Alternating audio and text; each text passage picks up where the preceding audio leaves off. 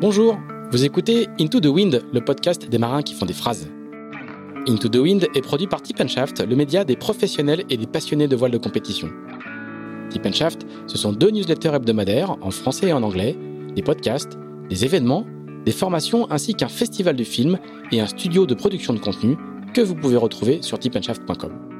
Je suis Pierre-Yves Lotrou et je vous souhaite la bienvenue dans ce nouvel épisode d'Into the Wind.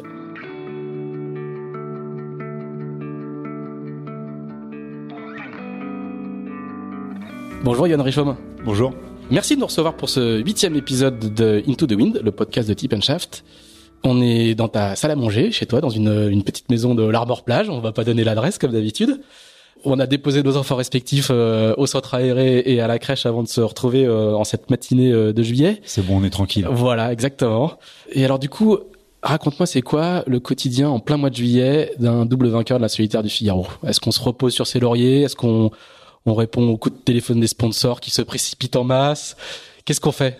Alors, euh, je crois pas que les sponsors se précipitent en masse, hélas. c'est souvent la réflexion qu'on me fait euh, après euh, après les victoires, mais mais je t'avoue que voilà, on est en train d'essayer de monter la suite. On essaye de participer au prochain Vendée Globe en 2020, et voilà, donc comme tu peux comprendre on est dans les derniers mois euh, où c'est encore possible de lancer un projet et euh, on essaye de tout ficeler pour la fin du mois. Donc euh, là, on est plutôt bien occupé. Donc pas de récup. Très peu, ouais. J'ai dû faire deux après-midi de sieste et pourtant je suis encore bien cramé, je t'avoue.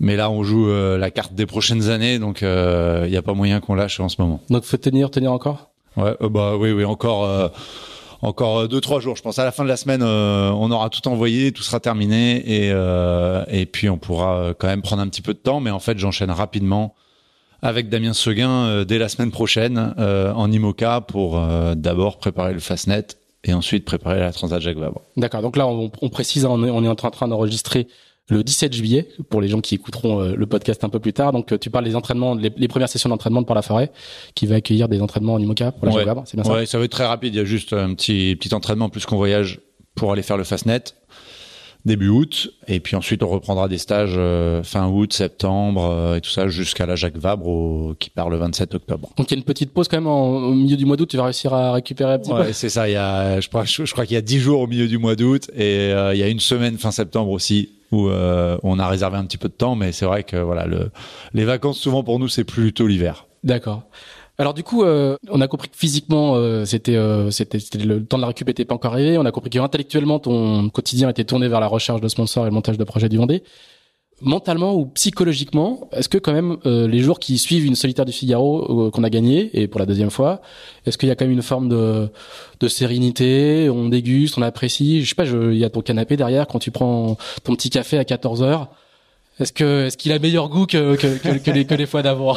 Euh, Est-ce qu'on arrive à apprécier quand même Voilà, c'est ça. Oui, et, et à la fois, euh, j'ai l'impression que non, parce qu'on est toujours en quête euh, de plus, plus, plus, en fait. Et alors, pas forcément euh, que au niveau résultat, mais surtout, moi, je vise d'avoir un projet stable et avec un sponsor qui me suit sur la durée. Donc, j'ai un peu l'impression que tant que j'ai pas ça, je serais pas vraiment rassasié, mais mais oui, il euh, y a quand même le, le goût Ça, c'est l'insécurité qui te. Ouais, bah oui. bah si tu veux, tous les trois mois, je sais pas ce que je fais.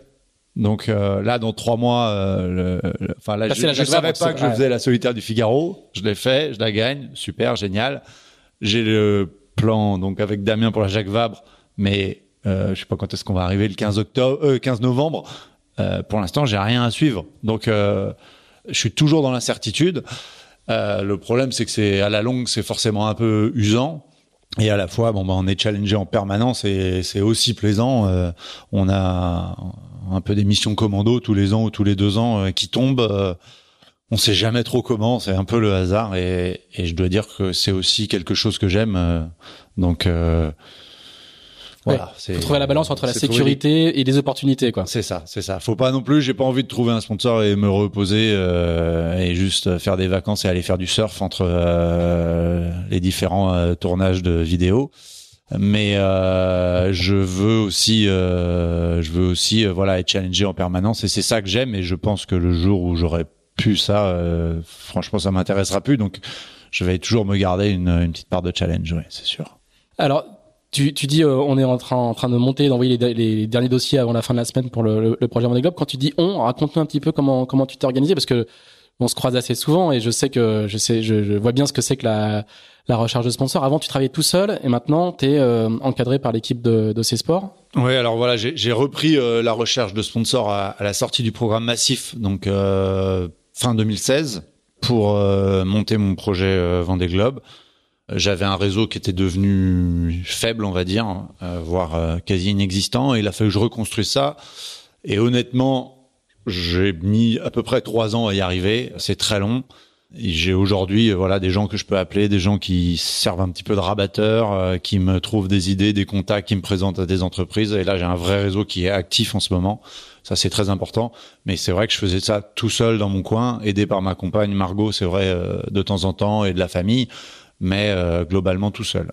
Comment tu fais concrètement quand tu dis je me suis reconstruit un réseau pour tous les, les jeunes qui ben, écoutent euh, ce podcast et qui cherchent des sous pour faire des bateaux Ça part du réseau qui est familial. Souvent, on en fait le tour assez rapidement. Hein. On n'a pas non plus euh, un cercle hyper étendu, euh, voilà, dans les entreprises. Mais en fait, de contact en contact, on en rencontre un qui nous dit, voilà, je vais te présenter à machin, je vais te présenter à truc et et voilà, et on se construit doucement une petite toile d'araignée. Et de temps en temps, il y a une de, un de ces fils qui, qui prend un peu mieux que les autres et voilà et puis de temps en temps on creuse voilà des, des, des, pistes et des pistes et des pistes à droite à gauche on en parle et voilà on sait jamais où un rendez-vous va nous mener et franchement euh, il y a, voilà il y a, des rendez-vous qui sont absolument surprenants et, et surtout je trouve cette partie-là du job très intéressante mais euh, elle est dure on se prend forcément beaucoup de portes euh, il y a il y a pas mal de, pistes qui se referment et puis euh, aussi pas mal de gens qui réalisent pas très bien euh, le potentiel des projets qu'on a et, ce qu'ils apportent. Donc c'est à nous de, bien les vendre et on reste les meilleurs vendeurs de nos projets. Donc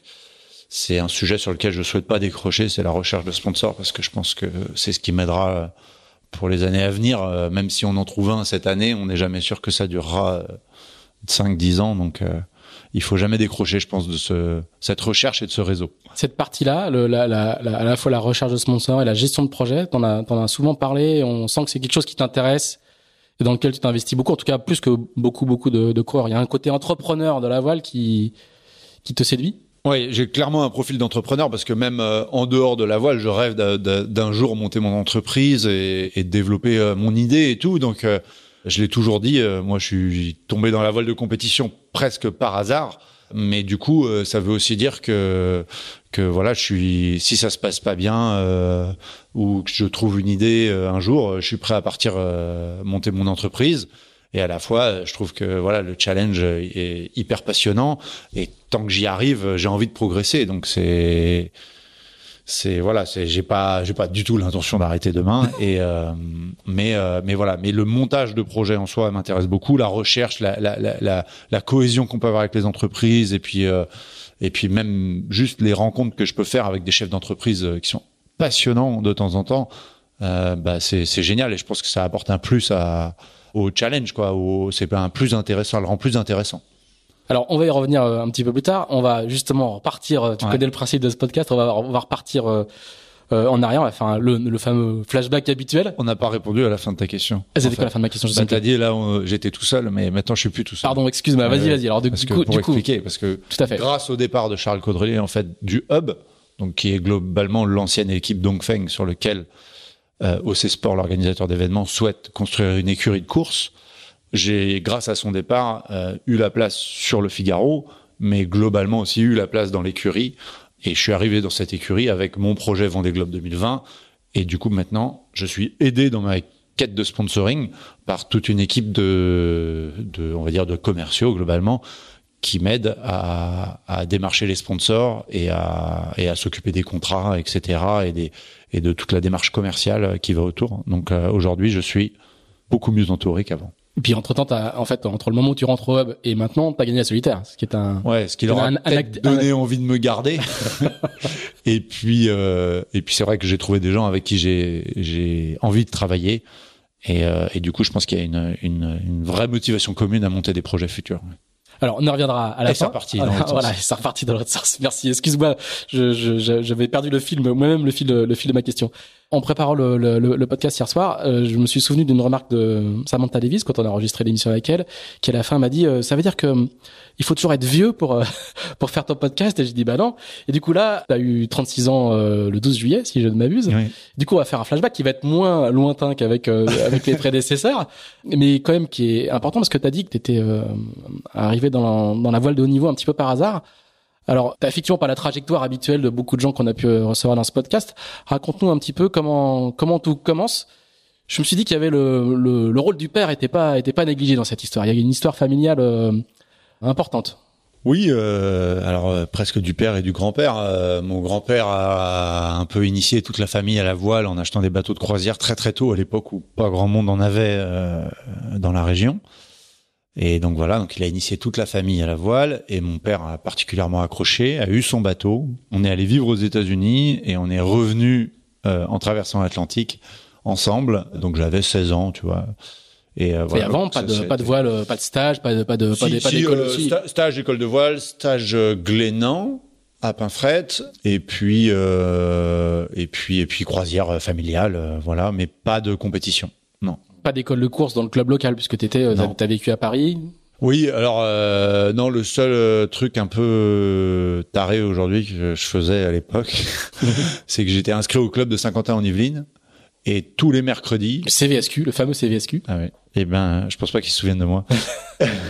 Et qui était très impliqué dans le, par dans le Tour de France à la voile et tout, euh, oui, avec Hervé vrai, Duc. ouais. Avant que j'arrive, je crois. Mais euh, donc j'étais jeune, hein, j'étais, euh, c'était, on est parti aux États-Unis, j'avais 13 ans, donc c'était avant, c'était probablement entre midi, 10 et 13 ans. Tous les mercredis, j'allais au club de voile, surtout l'hiver, en réalité, et j'étais tout seul, mais tout seul, tout seul, tout seul sur mon laser à faire des bords. Je sais pas si ça devait me plaire.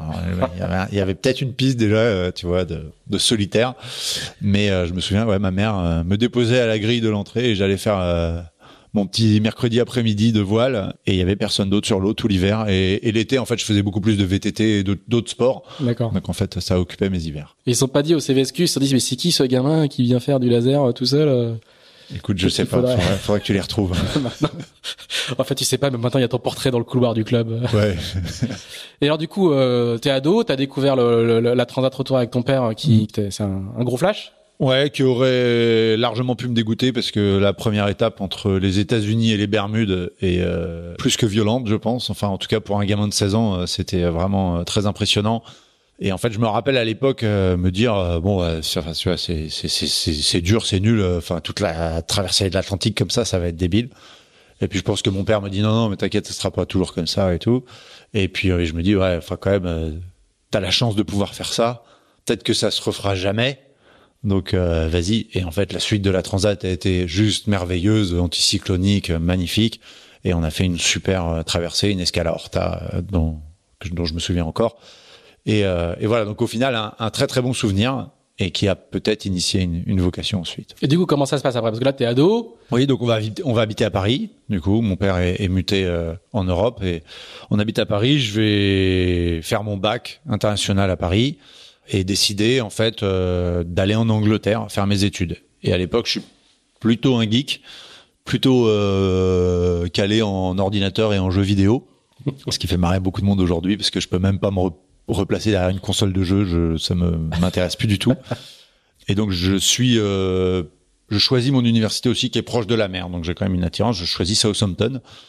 Et en fait, trotte dans ma tête quand même l'idée d'aller faire de l'archi naval. Donc je me dis ah oui, tu vas pas à Southampton pour faire l'archi naval, c'est dans l'autre sens. Tu vas à Southampton proche de la mer. C'est pour ça que le hasard va rentrer en, en jeu un petit peu, c'est que j'y vais pour faire euh, de l'informatique mais en ayant en tête l'archi naval. Donc je me dis bon, je vais me faire mon cursus d'informatique et puis après je vais faire archi naval. Alors connaissant mon amour pour les études, j'étais vraiment ambitieux parce que j'allais, ça m'étonnerait que j'allais me faire 5 euh, ou 6 ans d'études, mais bon. Et en fait, à deux jours du début des cours, euh, donc on est en semaine d'intégration et je rencontre une connaissance parce qu'en fait j'ai fait une régate un été de splash à Carnac, un mondial de splash. Donc euh, je ramasse les bouées au fin fond du rond argent. Et il y a une star française de l'époque de, notre âge, bien sûr, qui s'appelle Antoine Cardin, qui était un champion de France de 4-20, qui débarque et qui me reconnaît. Donc on s'était vu à ce mondial de splash et il me reconnaît dans les dans l'assemblée. Il vient me voir et tout et on sympathise à nouveau. Et il me, il me dit en gros, ben voilà, moi j'ai fait le Tour de France à la voile en étudiant, c'était génial et tout. Et là, je fais, il faut qu'on le fasse. Et là, c'est parti. On a lancé le projet. On a trouvé euh, 3 francs 6 sous, on a loué un bateau. C'est là que tu décides d'aller d'aller à Southampton euh, ah, avec. Du coup, excuse-moi. À deux jours du truc, il me dit aussi, bah voilà, viens avec nous, on va s'amuser en archi navale. Et là, je fais ouais, ok, je dois, je dois le faire. Du coup, je vais voir la conseillère et qui me dit euh, voilà bah écoute tu repasses un petit test de maths et puis euh, euh, et puis c'est parti. Donc j'ai fait mon test de maths et je suis parti en archi naval à deux jours du début des cours. D'accord. Alors on va juste rappeler pour ceux qui connaissent pas forcément c'est c'est que Southampton en termes d'école d'architecture navale c'est une référence ah, mondiale européenne. Il y a, beaucoup beaucoup de Français qui en sont sortis. Oui je pense que plus de la moitié de la promotion était française. Ouais. voilà. Donc il y a beaucoup de pertes en route parce que il y a beaucoup de gens qui se rendent compte que c'est pas ce qu'ils souhaitent faire mais voilà on commence à 50 on termine à une vingtaine et voilà, beaucoup, beaucoup de Français et beaucoup de Français qui sont se retrouvent aujourd'hui dans l'industrie du nautisme, un petit peu dans tous les jobs d'ailleurs. Et c'est euh, c'est c'est une école sympa et donc euh, oui très. Et depuis très longtemps, Van Petegem et Lorio Prévost sortent de Southampton par exemple. Hein. Je, je, sais pas de quelle époque elle date, mais voilà, on a encore des gens. Euh, 30 ans, plus de 30 ans. qui des, des, anciens de notre métier, on va dire, qui sortent de cette école. Donc toi, ta formation, ça va être le, le, ta formation sportive de voile, ça va être le, le Tour de France à la voile. Clairement. Donc là, c'est la grande époque du boom 30. Oui. Exactement. Pour les anciens. Ouais, pour les anciens, le Moom 30 qui était un bateau fantastique, qui l'est probablement encore. Et, euh, et donc on fait quatre années en tant qu'étudiant sur le Tour de France à la voile, sponsorisé par une société euh, Alpha Laval. Et on progresse euh, tous ensemble. Donc c'est une équipe assez euh, assez européenne. Il y a un petit peu des gens de tous les pays. Euh, on a recruté surtout au sein de alors il y a deux écoles, il y a deux universités à Southampton et au sein des deux universités on a recruté et puis euh, voilà, donc on, on, progresse, on fait, on commence à faire des bons résultats puisqu'on on fait euh, une victoire d'étape euh, à notre troisième année en 2005. Et puis on n'est pas très loin, hélas, mais on l'a pas fait, de gagner le classement étudiant en 2005 aussi. Voilà. Donc ça c'est l'apprentissage à la fois de la, la, voile du point de vue technique et aussi du montage de projet. Ouais, moi j'organise tout en gros dans le dans le projet. Alors faut savoir qu'à l'époque, moi donc j'ai pas de niveau voile de compétition, donc je commence numéro un. Euh, j'adore ça. Et puis au fur et à mesure des années, je recule, je fais régleur et tout, mais jamais à la barre et jamais à la nave, jamais à la tactique. Donc euh, voilà, c'est pas encore pour euh, ces années-là. D'accord. Donc c'est vraiment l'année où tu, c'est les années où tu poses des fondamentaux en fait. Ouais, en fait, honnêtement, je pense que j'apprends plus à monter un projet et gérer une équipe parce que ça doit représenter entre 15 et 20 personnes euh, à temps plein sur la sur le Tour de France à la voile. Et, euh, et donc ça, c'est le côté vraiment intéressant et ça, c'est c'est comme tu l'as dit tout à l'heure quelque chose qui un aspect qui me plaît énormément. Et, voilà et j'adore l'équipage et j'adorerais remonter des équipages parce que j'adore ce côté humain équipe à monter et tout ça euh, voilà. Et, et du coup euh, dans, dans toutes ces années là c'est vraiment tu continues euh, tu continues à étudier et dans ta tête il y a l'idée peut-être un jour de faire de, mar de faire marin pro ou même pas? Non franchement je c'est vraiment une vie d'amateur passionné quoi à fond. Moi je, je, suis passionné par le truc et, et, et je vais d'opportunité en opportunité. Donc au fur et à mesure de notre progression et de nos années là-bas, on intègre des équipages aussi meilleurs en local. On avait en phare 40, du coup, le grand frère du MOM 30. Et on allait faire même des régates en Italie en Swan 45 ou des choses comme ça. Donc, on intègre un peu un circuit pro euh, anglo-saxon euh, doucement, quoi. Donc euh, voilà, on goûte un peu à, tout ça avec parce qu'on est plusieurs un peu à progresser dans cette voie-là. Et puis et puis en réalité, en sortie de d'études en 2006, euh, j'intègre l'équipe de Bilou euh, un petit peu au bureau d'études avec un espèce de projet de, de, de gestion euh, de gestion de travail, de gestion de, de, technique du bateau et tout ça.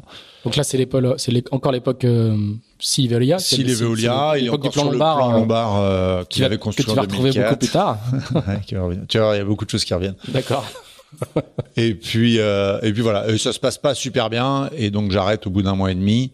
Ah oui. Et euh, ouais ouais, en fait euh, voilà, il y a, y a quelques mésententes et, et donc j'arrête et je en fait je, je repars à, à, préparer mon Moom 30 en fait qu'on a alors que j'ai acheté euh, dans, à la fin des années étudiantes et que je me mets à louer pour les étudiants. Euh, voilà, donc je fais ça. Et en fait en faisant ça, je croise Nico Lundven sur un parking. Alors Nico Lundven pour moi c'était euh, déjà une référence parce que j'étais quand j'étais un petit peu plus jeune, je le voyais naviguer déjà il était numéro un sur les IMX 40 de Jerry et tout ça, il allait faire Jerry Transo, un propriétaire qui, a, formé beaucoup beaucoup de, de, jeunes. Exactement. Et donc pour moi c'était déjà une référence et on s'était croisés parce qu'on suivait nos pères en régate. Mon père faisait pas souvent de la régate, mais il faisait ce qui s'appelait à l'époque les vieux safrans, qui doit être la, duo solo atlantique maintenant. Et le père de Nico faisait pareil, donc on se retrouvait sur les bateaux assistance. Et, euh, on s'était croisés là. Donc voilà, je croise Nico Lunven sur le parking d'AOS, donc euh, à la base à Lorient, et il me dit bah écoute, euh, Charles Caudrelier me passe son projet Figaro pour l'année, je cherche un préparateur, est-ce que ça t'intéresse? Oh bah ouais, direct, aller bosser pour Nico, Charles sur le circuit Figaro. Moi, j'ai honnêtement, je pense que j'y même pas pensé, et donc je m'engage là-dessus. Et, et Charles me prend même pour euh, en début de saison pour préparer une transat qui est la Belle-Île Marie-Galante à l'époque. Voilà. Donc c'est là où je rencontre Charles et je rencontre euh, Nico et je rencontre le circuit Figaro. D'accord. Et jusque là, c'était c'est un truc qui était qui était encore loin de toi, quoi? Honnêtement, oui, je crois. Je crois, ouais, c'était c'était très éloigné en termes de niveau. Euh, comme je te disais tout à l'heure, j'avais pas barré de bateau, j'avais pas tactiqué. Je sais pas, euh, ouais, je, je, pense que c'était honnêtement, c'était pas quelque chose que j'envisageais à cette époque-là. Donc là, on est en 2007 du coup, saison 2007. En parallèle, je fais du match racing en équipe de France Espoir, je crois. Mais non, je, je, sais, en fait, honnêtement, je sais pas ce que je pensais. Je sais pas parce que je, plus, je vais un peu au jour le jour. Non, mais c'est un, non, mais c'est un peu vrai encore aujourd'hui et c'est mon, c'est mon profil. C'est que voilà, j'essaye pas de me enfin de me projeter trop précisément sur. Voilà, t'as quand même envie de faire la bande globe là, c'est un petit peu différent. Ouais, là, là c'est un objectif, mais je pourrais très bien aller faire la Volvo, je pourrais. Hmm. Euh, et puis si ça marche pas, je peux aller voyager. Enfin, tu vois, j'ai pas de, je suis pas omnimulé euh, par quelque chose. Alors après, ça veut pas dire que je me mets pas des objectifs et que j'essaye de les atteindre. Tu auras, je pense, compris tout ça. ça se voit. Mais mais je suis assez libre dans mon état d'esprit et, et, je me dis voilà si, si par exemple ça ne ça ne fonctionne pas ben j'irai trouver autre chose déjà dans la voile on a beaucoup de solutions et puis en plus il y a d'autres choses personnelles que je peux faire donc euh, je ne sais pas ce que je déciderai à, l'avenir mais voilà et à l'époque c'était un peu pareil à mon avis euh, j'allais à tâtons un peu à droite à gauche voilà et, et, là, du coup, euh, ces, ces, ces années-là, là, 2007, 2008, 2009, ça se passe, c'est des années de, de, de découverte du circuit bah, Figaro. Juste 2007 en réalité. Que 2007, d'accord. Ouais, 2007. Euh, je honnêtement, je suis là. Donc, euh, Nico gagne en bisu, fait un super truc. Et là, euh, honnêtement, je me dis, c'est là où j'ai le déclic et je me dis, un jour, il faudra que tu fasses la solitaire. Par contre, t'as pas le niveau, ça sert à rien d'y aller maintenant. Donc déjà, j'avais un peu bâti un, un petit schéma, quoi. Et euh, et du coup, euh, du coup, je me dis, je vais aller naviguer. Et là, je m'engage, surtout 2008, 2009, à fond dans des circuits propriétaires. Euh, alors surtout IRCA, déjà parce qu'il fallait que je gagne ma vie, donc je fais de la préparation de bateaux, un peu de convoyage et euh, de la compétition, euh, surtout en Méditerranée parce que c'est là où ça paye. Et voilà, et j'engrange les 1000 et je dois naviguer 200 jours par an, je pense, pendant, enfin, sur les deux ans. Et puis en 2009, on fait une transatlantique qui s'appelle l'Arc avec mon père. Euh, donc qui fait c'est un rallye anglo-saxon hein, qui fait traverser beaucoup beaucoup les de gens. Canaries euh, voilà Sainte-Lucie voilà donc euh, une, une, première régate transatlantique en gros. Et là je me dis non mais là là j'y vais quoi. Et au retour je monte les plaquettes je fais les trucs et tout ça. Je cherche forcément ça va pas très loin je trouve globalement rien pas de sous. Donc là on arrive début 2010 et puis d'un seul coup j'ai Charles Caudrelier qui m'appelle. Alors je me souviens je suis dans la rue à Paris et puis euh, il me dit, euh, je comprends pas, j'arrive pas à louer mon Figaro. Euh, Qu'est-ce qu'il a quoi? Genre il me dit, enfin je sais pas, il, est pas prêt, il est pas beau, il est pas bien. je lui dis bah écoute Charles, je sais pas, mais en tout cas s'il y a un bateau à louer quand j'ai des sous, euh, je vais louer le tien. Et il me dit bah écoute, euh, écoute t'as qu'à le prendre, tu payes les frais, tu payes l'assurance. Et, euh, et puis bah tu, tu te débrouilles et puis bah écoute si tu trouves pas d'argent tu trouves pas d'argent mais mais euh, mais vas-y quoi alors là, euh, je suis un peu, euh, je tombe, je tombe de haut.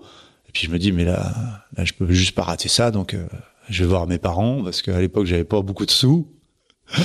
Puis je leur dis, bah voilà, papa, maman, il y a Charles qui me prête son bateau. Par contre, bah faut régler l'assurance, quoi. Donc je me souviens, c'était 2500 euros d'assurance. Donc direct dans la seconde, mon père dit, bah aucun problème, ça faut le faire. On te le prend en charge. C'est notre sponsoring.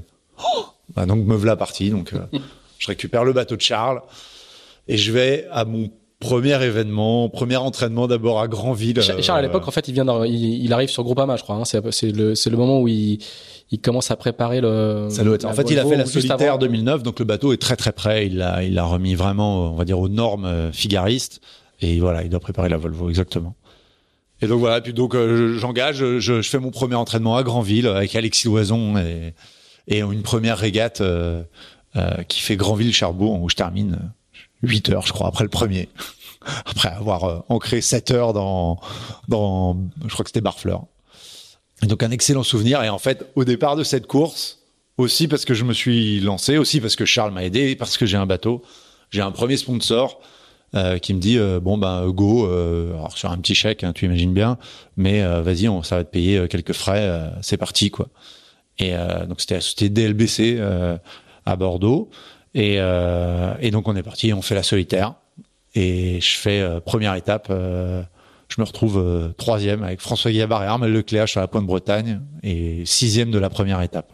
Oh Alors là déjà, donc la solitaire c'était quand même mon premier départ de course à la barre et à la tactique d'un bateau quoi. Donc j'étais un peu, j'étais un peu surpris, enfin surpris.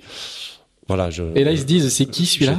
Ah bah là ouais, mais qui bah, j'ai encore l'article hein, qui est ce Richaume ah ouais. ouais, qui est marqué. je sors de nulle part quoi, de nulle part et euh, et à la fois je, je suis pas hyper calé. Euh, alors j'avais Erwan Israël qui me faisait ma météo, je me souviens, il m'avait fait des excellents conseils. Et en fait, par exemple, je finis la première étape et là on vient me voir et on me dit mais t'es passé où dans la dans la dorsale? Et là je fais la quoi? eh, je te jure, aucune idée. Honnêtement. Donc, les, en fait, en Figaro, comme tu sais, on a la météo au départ de l'étape, mais donc deux jours après, c'est plus très précis. Puis alors, comme à l'époque, je comprenais rien en météo, ben, arrivé dans, on partait du Havre, jusqu'en Bretagne, j'avais les conseils d'Erwan, mais après, euh, globalement, euh, j'avais mis le waypoint et j'étais allé tout droit, quoi, tu vois. Et je me souviens, j'avais tenu devant Jérémy Bayou. Donc déjà, j'étais super fier d'avoir contenu Jérémy Bayou derrière moi. Et en fait, donc euh, voilà, sixième et tout. Et à la fin, en fait, il y a une, on a traversé une dorsale et j'avais aucune idée de ce qu'on avait fait, quoi. Donc c'était quand même assez drôle. Donc euh, bon, la suite a été un petit peu plus difficile. Euh, forcément, les résultats sont pas allés en s'améliorant, mais je fais deuxième bisu derrière Anthony Marchand et, et ça reste un, et tu un super bon souvenir. Et tu fais 19e pour 19e, ouais. ouais, ouais, ouais, Ce qui était, j'imagine, largement dans mes objectifs. Je pense même pas que j'avais d'objectif. moi, j'avais fait ça pour la faire une fois et ne pas regretter. C'était c'était mon truc, c'était de parce que j'avais j'ai rencontré des gens qui ont exprimé leurs regrets, tu vois, euh, bon, souvent en soirée, tu vois, un peu tard. Ils ont dit ah je regrette, j'ai jamais fait, franchement c'est une erreur et, tout. et je me suis dit bah ok, bah, si eux ils me disent ça, bah moi je je dois aller le faire. Et, et je veux pas euh, me réveiller trop tard euh, avec je veux pas finir les soirées en disant je regrette de pas avoir fait la ouais, ouais, ouais, clairement.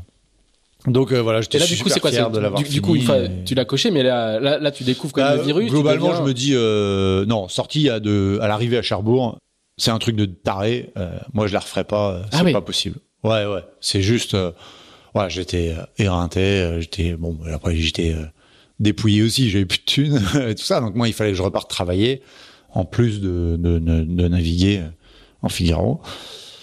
Et honnêtement, je crois pas que immédiatement je suis euh, dans euh, l'objectif de la refaire. Et en fait, euh, ben c'est toujours pareil. Notre cerveau triant les informations d'une façon relativement positive. Surtout le cerveau des marins. Ouais, surtout nos cerveaux à nous. Je me retrouve à, à organiser l'année suivante, quoi. Et donc me voilà au salon nautique à acheter le bateau de Corentin Douguet. Je me souviens encore. Et parce que j'ai vendu en fait mon Moom 30, qui m'a permis d'avoir l'apport pour acheter mon Figaro. Et donc, euh, bah, au final, tu vois, les années, euh, les années euh, étudiantes sur le Tour de France à Laval m'ont servi parce que j'ai monté un tout petit business qui m'a permis d'avoir mon Figaro plus tard. Et là, c'est parti. Monte le Figaro, DLBC, à qui ça a bien plu, s'engage à un niveau un petit peu supérieur, mais ça reste hyper faible. On, parle de 30 ou 40 000 euros par an. Et donc, on est parti pour une deuxième saison. Voilà, donc qui, qui est plus dur, je pense, parce que je fais 26e à la solitaire. Je me souviens pas trop des autres résultats, mais euh, mais voilà. Et je travaille à côté. Je vends des voiles pour la voilerie Quantum. D'accord. Et je fais encore de la préparation. Je fais du coaching. Euh, enfin, j'en fais un paquet à côté parce que c'est le seul moyen de financer le projet. Euh, à cette époque-là et voilà. Et là, tu, tu deviens figariste ou tu commences ouais, à je pense que bah, à partir du moment où j'achète le bateau, je sais que globalement j'essaie de partir pour plusieurs années quoi.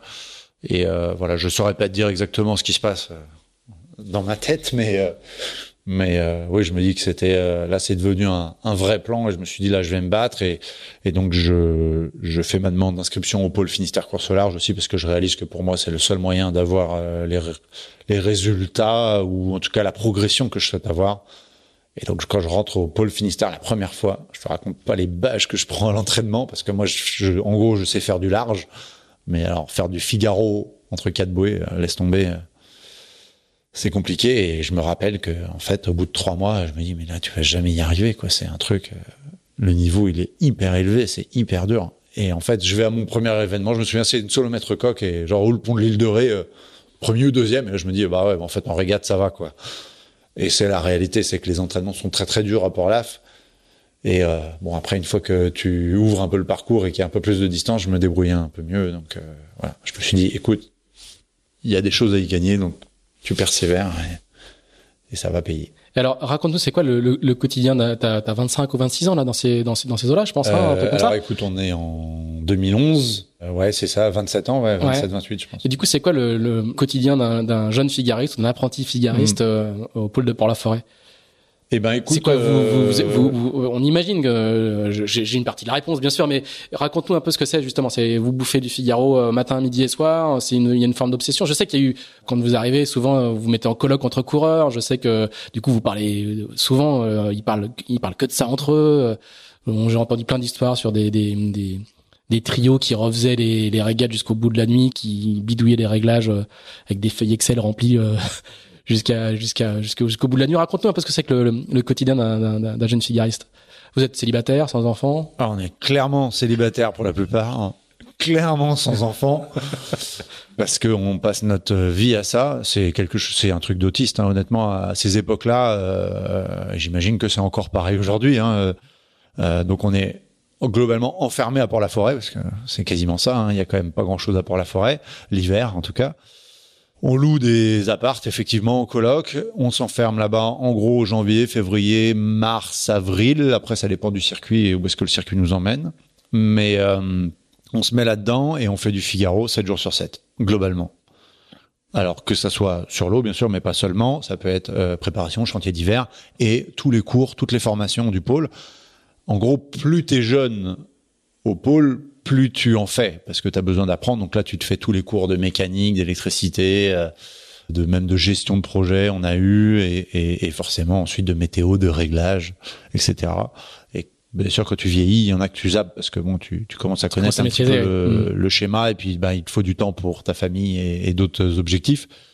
Et, euh, et, voilà, donc euh, on est enfermé là-dedans et on bosse, on bosse, on bosse. Et je crois que les, la première année, je me demande si je suis pas en coloc avec Charlie d'Alain, on fait colloque avec plein de monde, hein, Corentin Euro, euh, Alexis Loison, Claire Pruvot. Euh, chaque nouveau qui arrive, euh, chaque nouveau qui, est, qui, est, qui est accepté au centre, il arrive mm. et il dit où est-ce que je peux aller crécher et il y a toujours une porte qui s'ouvre. Ouais, ouais, ouais. On avait monté une colloque avec Paul Meillat et Fabien aussi, qui a duré quelques années. Voilà, Fabien Delahaye, Paul Meillat. Et puis. et là, du coup, c'est toujours ce qui est très très frappant dans, dans ce monde de la voile, c'est que il y a des effets de génération. Euh, quand on entend euh, Jérémy Bayou et Yann raconter leurs jeunes années où ils regataient un optimiste les uns contre les autres et et, et 20 ans après ils sont adversaires au plus haut niveau. Oui. Il y a il y a quand même euh, des amitiés, il y a de la collaboration ou euh, il y a de la concurrence tout de suite? Il y a énorme d'amitié et il y a, je pense, globalement encore plus de collaboration. C'est c'est un échange permanent parce mm. que tout le monde sait qui gagne. Donc, tu lâches de l'info pour quelqu'un, tu sais qu'il t'en donnera. Peut-être pas aujourd'hui, mais peut-être demain. Et ceux qui le font pas euh, sont pas dans le groupe, quoi. Ils sont, ils s'excluent. Ouais, honnêtement, les gens qui partagent pas, ils y perdent à la fin parce que euh, parce que ouais, voilà, personne va leur parler et, et je pense qu'ils manquent de l'information et et voilà. Et donc il y a, c'est un jeu d'expérience. Donc c'est un jeu de partage d'expérience pour la gagner le plus vite possible. Et euh, ça peut être euh, du petit domaine technique de ah tiens j'ai cassé ça il faut que tu répares. Ah euh, ah ouais cette année-là effectivement et là tu refais la régate tu expliques comment tu avais géré telle et telle situation. Et voilà et tu tu progresses. Alors c'est vrai que bah du coup les colloques sont pas avec les les anciens. Ils sont en famille maintenant ils sont grands tout. Ils déposent des enfants à l'école. Mais mais ils sont là ils sont au débrief euh, ils passent du temps et puis eh ben si tu vas au resto avec eux ou boire un café, euh, ils sont pas avares de conseils parce qu'on aime bien euh, faire progresser les jeunes. Alors je dis on maintenant parce que je suis passé dans l'autre catégorie, Mais mais oui, on passe beaucoup de temps tous ensemble. Et donc voilà, ça progresse, mais c'est un c'est un camp, hein, c'est un camp d'entraînement mmh, globalement. Mmh, mmh. Et je pense que c'est le moyen le plus rapide de progresser, surtout quand tu commences comme moi globalement d'un niveau très faible. voilà, c'était pour moi la seule solution. Et alors du coup, euh, quand est-ce que le, le, le, déclic se fait? Quand est-ce que le de l'apprenti de, l'apprenti fidèle de, de Padawan, mhm. tu deviens on va dire apprenti Jedi quoi? Bah donc 2011-2012, euh, je prends des bâches globalement. Enfin, je fais 26 et 19 à la solitaire. Mhm. euh, je me souviens. Euh, tu vois, je me souviens de, de, de, trois événements, mais qui sont marquants. Euh, de finir une étape à Saint-Gilles-Croix-de-Vie et euh, de d'être un pauvre pas au fond de mon bateau mais pas loin genre en mode non mais là je vais jamais y arriver je m'étais encore pris une bâche je sais pas ce que j'avais fait et mon sponsor qui me sort un peu de là, qui me dit allez, on va aller au resto, on va aller bouffer. Et puis il me dit non mais attends, t'as vu là et là t'étais bon, là et là t'étais bon. Voilà, il faut juste que t'assembles les pièces du puzzle et puis ça va venir quoi. Et puis euh, ça, ça, ça avait été un énorme boost. Il y en a quelques-uns comme ça dans une carrière. Et, là je m'en souviens parce que des gens qui qui arrivent à te motiver et, à te remonter et à te montrer les bons éléments, euh, il y en a souvent pas, il y en a pas beaucoup dans une carrière. Et là ça, là c'était le cas. Et donc, euh, et donc je prépare, je me souviens, euh, la saison 2013 euh, en fait, où très tôt je me dis, il y a une transat en solo, c'est hyper formateur, c'est génial parce que j'avais vécu par procuration celle de Fabien Delahaye en 2011, qui avait été une transat d'exception hyper rapide, 16 jours en Figaro pour traverser l'Atlantique. Et je me dis bon bah allez go je fais ça. Et donc je prépare mon chantier d'hiver hyper tôt. J'investis de l'argent que je n'ai pas. J'ai même pas le deuxième sponsor pour payer tout ça. Et un peu comme à chaque fois, quand t'investis dans ta personne, t'investis dans ton matos, t'investis dans tes projets, et eh ben je sais pas pourquoi, mais l'histoire tourne et ça paye. Et donc là, je décroche un deuxième sponsor qui s'appelle euh, Module Création, qui euh, qui me rejoint pour cette transat.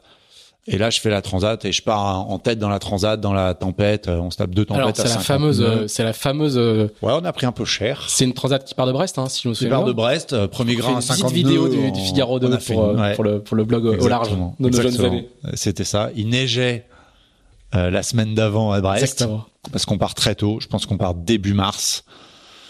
Euh, donc c'est quelque chose d'assez exceptionnel. Premier grain en sortie de goulet déjà, 45 nœuds de la grêle, je me souviens. Et on enchaîne une nuit à 45-50 nœuds dans le golfe. Déjà il y a, je crois qu'il y a Yann Elias qui abandonne. Donc tu vois, il y a déjà un peu des gars qui prennent cher. Et là, on va au Cap Finistère, se taper une grosse, grosse dette bien, bien creuse. Et je pense qu'on prend 36 heures à 45-50 nœuds. Très grosse mer et tout ça. Et je me souviens, je suis enfermé dans le bateau, les portes, le capot tiré, allongé dans le fond, à regarder les compter les vis au plafond pendant une journée quoi et parce que tu fais plus rien. Je suis pas à sec de toile, mais j'ai la GV affalée. Je suis juste sous phoque de gros temps. Voilà. Et bon là, ça me réussit moins bien parce que dans le jeu d'expérience et tout ça, Erwan Tabarly euh, creuse l'écart et se parle à gagner en fait. Et, euh, et, après la Transat, euh, il y a un énorme cyclone et on se retrouve à longer les côtes du Maroc. Euh, je me rappelle, je suis sans carte parce que j'ai pas du tout prévu d'aller au Maroc. et on, on, est là dans la nuit avec des centaines d'embarcations de, pêcheurs. Alors bien sûr, pas d'AIS et tout, mais c'est magnifique. On longe les, les, dunes du Sahara en réalité. Et on se fait une super belle Transat, très dur aussi, beaucoup beaucoup de grains par la suite. Et je crois que je fais cinquième, voilà, avec Anthony Marchand devant, Gilda, Fabien Delahaye et Erwan Tabarly qui la gagne. Euh, donc un événement quand même mémorable parce que je me souviens, je suis pas souvent marqué par euh, ce que je fais, mais je me souviens voir la Martinique du coup et me dire bah là mon coco t'es quand même arrivé de l'autre côté. Elle était pas facile celle-là et, euh, et tu vois me mettre sous le vent du bateau et vraiment apprécier le moment. Et j'apprécie d'autant plus le moment qu'il y a au mouillage à la pointe de l'île un pote qui est en train de quasi finir son tour du monde enfin, enfin avec sa compagne et qui m'accueille pour l'arrivée. C'est un de mes meilleurs potes, donc euh, un moment. Euh, La belle photo, quoi. Ouais, vraiment sympathique. Ça, c'était top. Ouais. Donc et là, c'est un vrai bisutage. Euh, de, là, c'est un bisutage solitaire large, quoi. Hein, ouais, ouais, ouais. Là, c'était, en tout cas, ouais, solitaire, grand, large. C'est clairement mon bisutage et et ça engage la suite d'une bonne manière parce que ben, je crois que je vais faire quatrième à cette solitaire là. Et c'est et, et deuxième du championnat de France. Et deuxième du championnat de France, voilà. Et je gagne la sélection massif. Alors juste juste avant, ouais, juste avant d'arriver à ça, le, dans le portrait de toi qu'on a fait euh, dans Tip Shaft il y a il y a, il y a trois semaines, tu dis il y, a, y, a, des gens qui parlent pour toi et toi tu le dis aussi tu dis je, j'ai découvert alors en naviguant avec Charlie un petit peu après ce que c'est que l'implication. Et là on a l'impression quand, quand tu parles de cette, de cette année un petit peu charnière 2013 que c'est aussi ça dont il est question. C'est que tu dis j'ai investi j'ai investi et ça finit par par payer. Là tu franchis un premier un premier palier en termes de d'engagement, de, détermination. De... Oui, je pense que. Tu fais pas quatrième du Figaro par hasard, quoi. Euh, non, non, je pense que c'est c'est c'est c'est pas vraiment un jeu de hasard la solitaire du Figaro, même cette année. ouais, je pense que c'est le le résultat de d'années d'investissement, enfin des quatre ans d'investissement, d'entraînement euh, sur le circuit euh, et. Euh, et voilà, je, le, le, le, déclic, il n'est pas évident à, à saisir, mais, euh, mais clairement, en tout cas, je passe un palier. Ouais, je, je maîtrise le support, euh, je commence à aller vraiment vite, euh, je commence à faire moins d'erreurs. J'ai fait beaucoup de prépa, enfin beaucoup. J'ai fait de la préparation mentale avec euh, quelqu'un qui s'appelle Gérard Vaillant, euh, qui, qui, a une, une, méthode, en tout cas, qui me convenait particulièrement bien et avec qui je, je, progresse parce que je pense que j'ai aussi beaucoup progressé dans ma tête et, et ça c'était important. J'ai arrêté de faire les mêmes erreurs. J'étais un, je suis un attaquant. Je pense qu'on le voit encore aujourd'hui, mais qui avait des coups non maîtrisés et, euh, et j'ai appris à maîtriser mes coups. J'ai appris à réfléchir, à quantifier les risques, à placer le curseur. Je sais pas, tu peux pas placer ça comme on veut, mmh. mais euh, je doser fais les coups. Ouais, doser les coups et faire de moins en moins d'erreurs et en fait à travailler avec euh, ben, mon profil mental et et à, à, un petit peu à valoriser mes atouts quoi donc euh, c'est je pense à partir de cette année-là où ça se met réellement en place ouais donc c'est ce qui fait aussi que logiquement tu remportes la sélection massif. Ouais, alors c'était quand même ma troisième participation. Ouais. Alors on a zappé de trois événements en route parce que j'ai déjà fait euh, à cette époque-là déjà deux transats Jacques Vabre en classe 40 avec Damien Seguin. Donc j'ai un, je suis, bouteille, je suis honnêtement euh, dans ceux de ma génération, celui qui a bouffé le plus de 1000, euh, je pense, parce que je fais à peu près toutes les épreuves qui existent, dont les transats Jacques Vabre, euh, voilà, et dont et, et, et euh, trois sélections massives. Donc je suis sélectionné à ma troisième sélection par Fabien Delahaye, bien sûr la Massif et je vais attaquer ma saison 2015 donc avec euh, au sein de, de Skipper Massif. Alors là, on, on, tu, tu, commences à toucher un petit peu ce que tu racontais au tout début de, de, de cet enregistrement, c'est-à-dire que tu as un peu de stabilité, au moins pour les deux ans à venir. Ouais. Tu cours plus après. Euh, potentiellement trois en plus. Potentiellement trois, euh, voilà. Ouais, en tout cas deux ans quand tu signes. Ouais, là je suis avec tranquille. un salaire. Euh, un oui, bateau, bah du coup euh, j'arrête de travailler parce que je, même en 2013 je fais donc Transat solo, euh, circuit solitaire, Transat Jacques Vabre, mais à côté je vends des voiles pour incidence, j'ai changé de crèmerie. Et là j'arrête enfin euh, voilà le, le, travail supplémentaire, je peux me consacrer à 100% là-dessus. Et j'ai un vrai budget, j'ai un vrai salaire, comme tu dis, voilà, parce que c'est quand même, et ça il faut le reconnaître, la Massif nous met dans des conditions particulièrement bonnes. Et je me retrouve avec mon pote euh, Fabien. Euh, voilà, il y a deux, vous êtes, vous êtes, voilà, on s'est rencontrés il y a des années bateaux, ouais. en allant faire un mondial Moom 30 en Sardaigne. Voilà, donc euh, j'ai pareil, j'ai une longue histoire avec Fabien.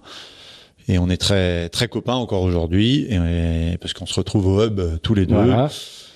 Et, euh, et c'est parti. Sauf qu'en réalité, je suis complètement cramé parce que j'ai passé quatre ans la tête dans le guidon euh, à faire toutes mes régates, mes rénovations d'appart, mes machins. Enfin bon, j'en ai un peu trop fait et je me fais une quadruple déchirure des cuisses avant d'aller faire euh, la G2R euh, avec Fabien.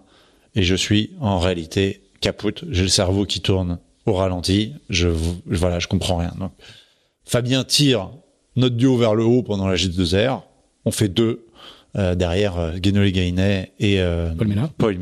Et je fais une saison vraiment pas très bonne derrière où j'avance pas j'y arrive pas. Euh, je sais pas ce que j'ai. Enfin, si je sais aujourd'hui ce que j'ai fait, j'ai mis des réglages euh, de gréement qui étaient euh, très très mauvais, mais je je je je comprends pas à l'époque. T'arrives pas à t'en rendre compte. J'arrive pas à m'en rendre compte. Je suis trop cramé, trop cramé. Alors que je fais des des super trucs parce que je fais. pour ceux qui suivent la solitaire, je fais trois bouées Radio France sur quatre plus le général, ce qui veut dire que la bouée Radio France, c'est la, la dernière bouée avant le large. Voilà, donc je faisais les meilleurs circuits en baie de la solitaire du Figaro, mais derrière, collé à la piste, terminé plus personne. Donc mentalement c'est dur. Tu gagnes le massif, tu as fait 4 à la solitaire d'avant et là tu ramasses les bouées. Je suis à deux doigts d'arrêter, honnêtement, et je suis sauvé vraiment franchement parce que personne me croit mais j'étais vraiment blasé. Euh, j'avais peu d'écoute au sein de la massif et je suis sauvé par euh, par mon père et Christian Le Pape qui ont des paroles de de quoi de, vraiment de de, de gens qui en ont vécu et voilà et qui me disent non non ça va venir, accroche-toi. c'est qu'une phase. les, les, conflits que tu peux avoir, voilà, tout le monde n'est pas apte à les gérer, donc tu, tu gères ton truc, tu gères ton histoire. Donc là, c'est la fin du programme de Massif pour Fabien Delahaye. On sélectionne Charlie Dalin.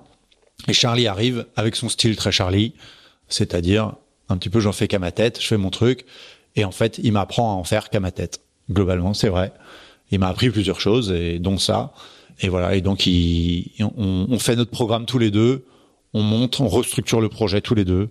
Voilà, on change de préparateur, on change d'organisation, on rachète du matériel différemment. Euh, et, euh, et, gros gros changement quoi. Ouais ouais gros changement parce que le fonctionnement nous convient pas et on n'a pas peur de le dire et on dit voilà nous on va pas fonctionner comme ça et, et voilà et là moi je ramène euh, pareil mon ancien préparateur Donatien Carme qui m'avait aidé en 2011 et 2013 je crois avec qui je commence à avoir une, une, une, une belle affinité à l'époque et là on part et en fait on lance la machine qui va nous amener euh, à avoir des bons résultats. Ça, ça veut dire que jusque-là, le, le, entre guillemets, l'emprise de la massif ou le, le, poids de la structure massif du sponsor était, était, était trop, trop important pour vous? Non, c'était une organisation qui s'était faite euh, à travers les années, hein, qui convenait peut-être aux anciens skippers, mais qui nous convenait pas ou, ou moins.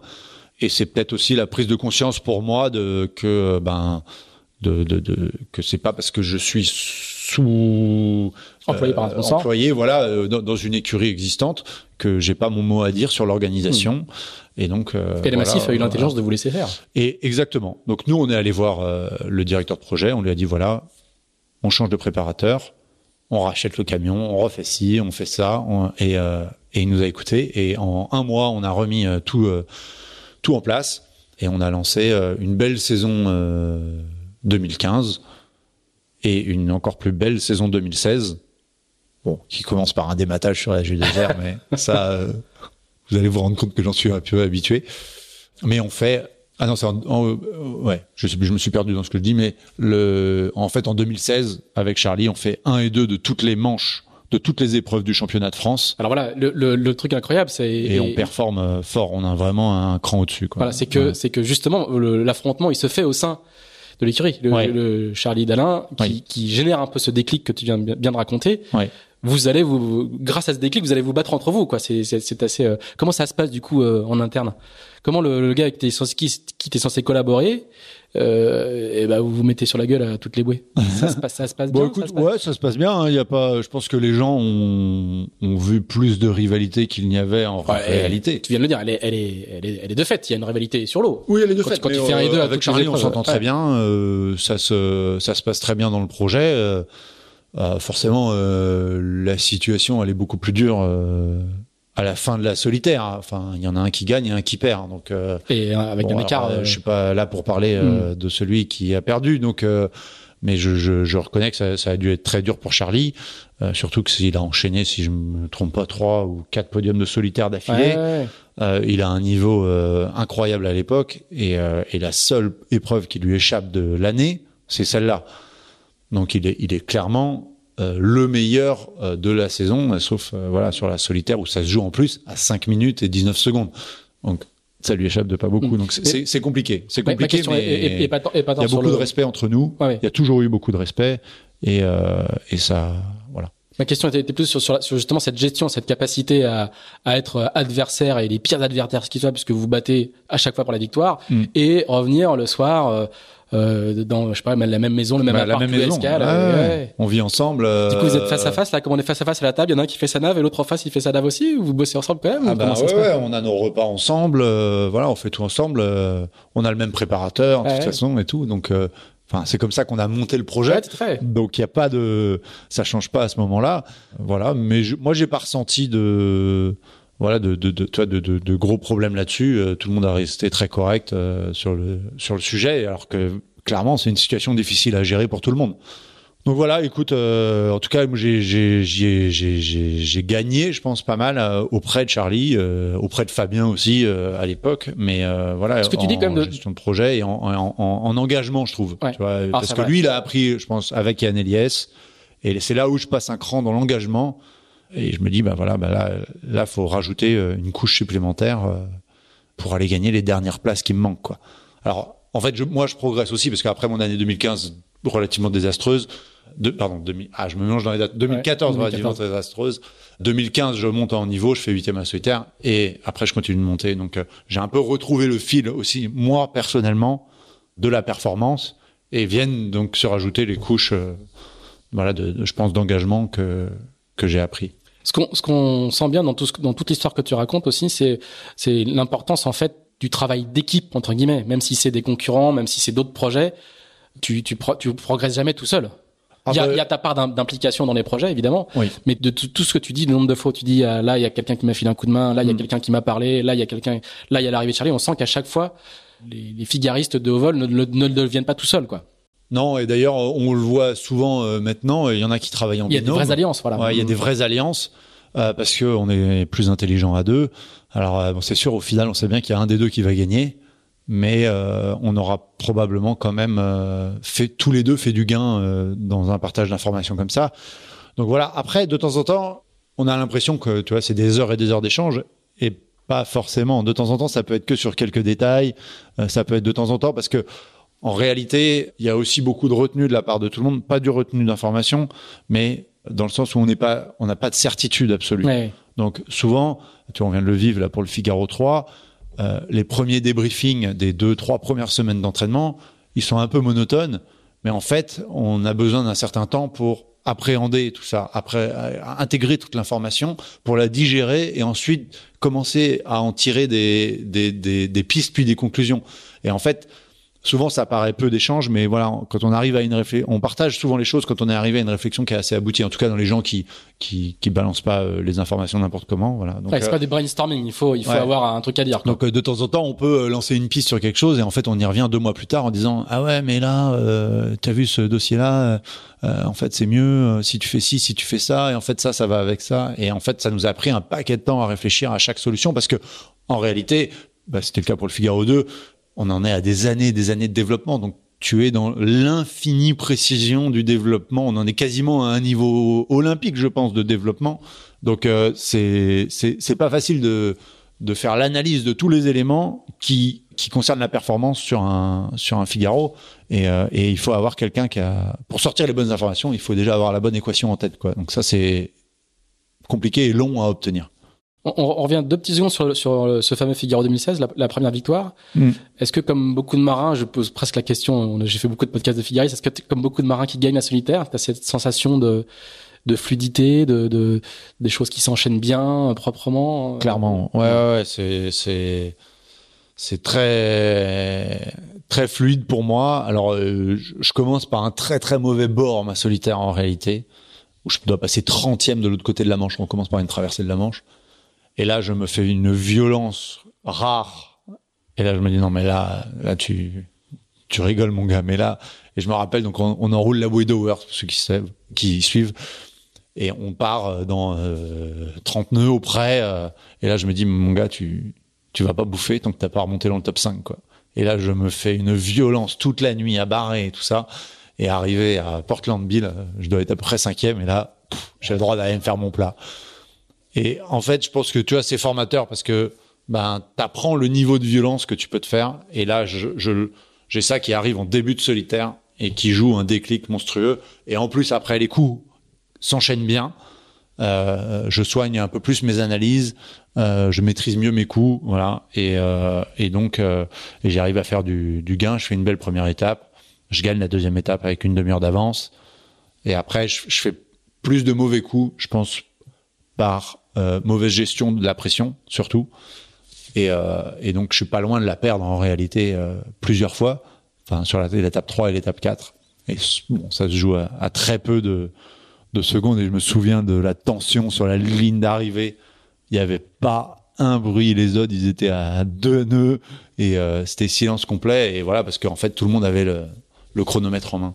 Mais voilà, c'est vrai que même le dernier coup que j'ai fait, ouais, exactement, c'est une installation thermique un peu compliquée et je fais le décalage. Le tour de l'île de Ré. Hein, bien, hein. on finit par un tour de l'île de Ré exactement. Et, euh, et en fait, un coup qu'il fallait réellement oser quoi. C'est-à-dire que je mets tout dans la balance quoi. C'est-à-dire si je me foire dans mon analyse, clairement je l'ai perdu. Il y a aucun doute, mais je vois pas d'autre solution. Pour moi, c'est ça et je fonctionne comme ça.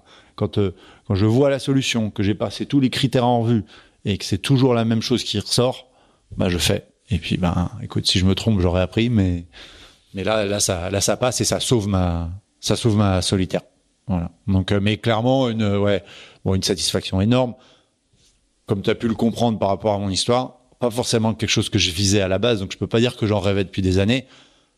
Inconsciemment, sûrement, parce que tu te bats pas. Euh, euh, J'en étais à combien d'années Six ans de, sept ans de Figaro. Tu, tu te tapes pas sept ans de Figaro à essayer de progresser tous les jours si ton objectif final c'est pas de gagner. Donc euh, je voilà, je c'est un peu je trouve que c'est inconscient chez moi ces objectifs là. Mais voilà, enfin j'ai atteint mon objectif et tant mieux parce qu'en réalité je suis cramé de sept années de Figaro où bon on est sur un bateau qui est dépassé techniquement et, euh, et j'ai juste envie de tourner la page et de passer à autre chose quoi. T'aurais arrêté même si t'avais pas gagné? Je, bah je, C'était la fin du projet massif. J'avais fait mes trois ans. Donc là, euh, clairement, euh, c'était fini pour moi. On allait sélectionner quelqu'un d'autre. Mais euh, mais oui, j'étais j'étais lessivé de, de ça. Je voulais m'ouvrir l'esprit parce que le Figaro c'est un carcan monstrueux, alors qui est génial parce que la monotypie révèle, je pense, quand même le meilleur de nous. Mais mais c'est lourd à porter. C'est lourd à porter. Les règles sont lourdes. Le, le, le manque de liberté est lourd. Et voilà, on a envie d'aller voir autre chose. Et en réalité, pendant cette solitaire 2016 et pendant 2015 et 2016, je gère la rénovation d'un IMOCA pour un propriétaire avec qui je vais aller faire la, la Transat Jacques Vabre en 2017. Et je gère le nouveau Figaro, le Figaro 3, avec Beneteau et VPLP. Déjà de, de, tu te déjà l'esprit à côté. Aux étapes, ouais. Alors j'ai toujours été comme ça en fait.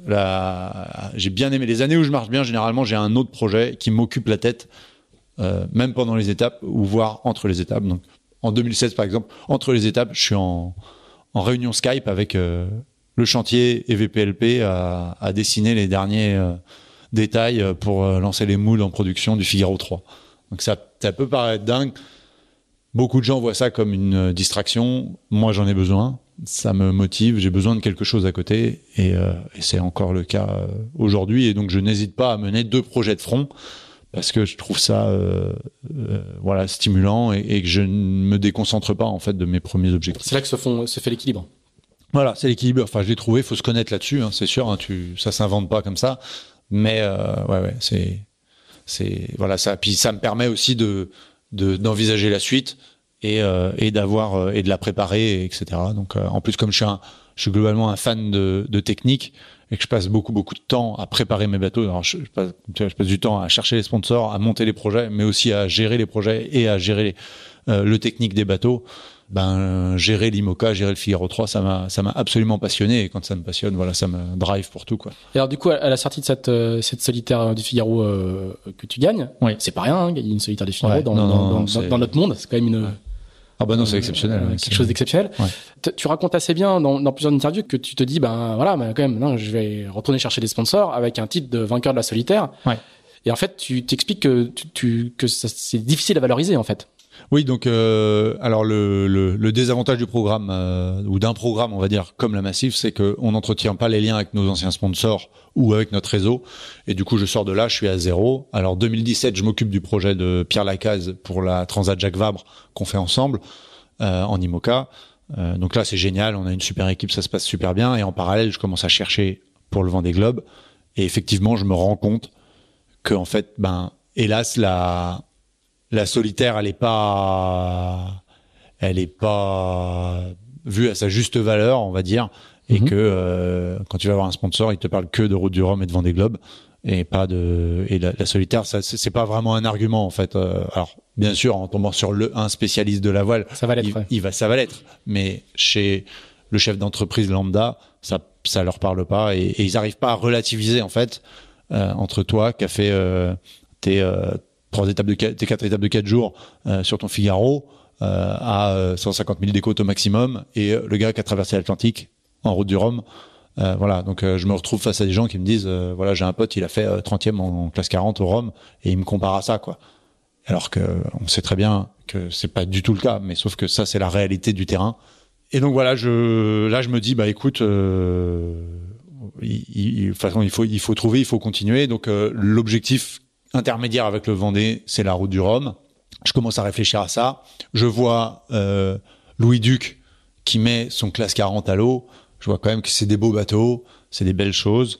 T'en as fait un petit peu, t'en as fait avec. Euh, Classe 40, j'avais fait, ouais, exactement, j'avais fait deux Transat Jacques Vabre avec lui, donc euh, je connaissais bien le support, donc j'avais un peu suivi, donc je voyais bien que l'évolution des classes 40 était quand même dans le sens du prototype performant. Euh, on est même aujourd'hui, je pense, proche du petit Imoca hein, en réalité. C'est tellement ils sont sympathiques ces bateaux. Et il y a deux choses, c'est ça, et en fait, je vais aider Damien Seguin en 2014 sur le départ de la route du Rhum. Euh, je lui fais un coup de main, je saute de son bateau au dernier moment sur la ligne de départ, machin. Et là, je vois la route du Rhum. Et je te jure, j'ai mes yeux qui se sont ouverts. Ça paraît bête, hein, parce que c'est notre milieu et tout ça. Mais moi, je suis dans mon milieu de Figaro. Et là, je vois l'envergure de l'événement. Et je me dis, bah là, mon gars, il y a quand même autre chose. Ça serait peut-être pas mal que tu participes quand même. Donc j'ai toujours, je me mets ça en tête aussi. Voilà, je veux faire la solitaire. Et j'ai un coup de fil. Euh... le Rhum, ouais. Ah, le Rhum, pardon, excuse-moi. Et là, j'ai un coup de fil au départ de la Jacques Vabre, le soir avant le départ de la Jacques Vabre. En 2017, donc. En 2017, d'un investisseur qui me dit bah écoute, euh, qu'est-ce que tu veux faire l'année prochaine? Et dit bah je veux faire la route du Rhum.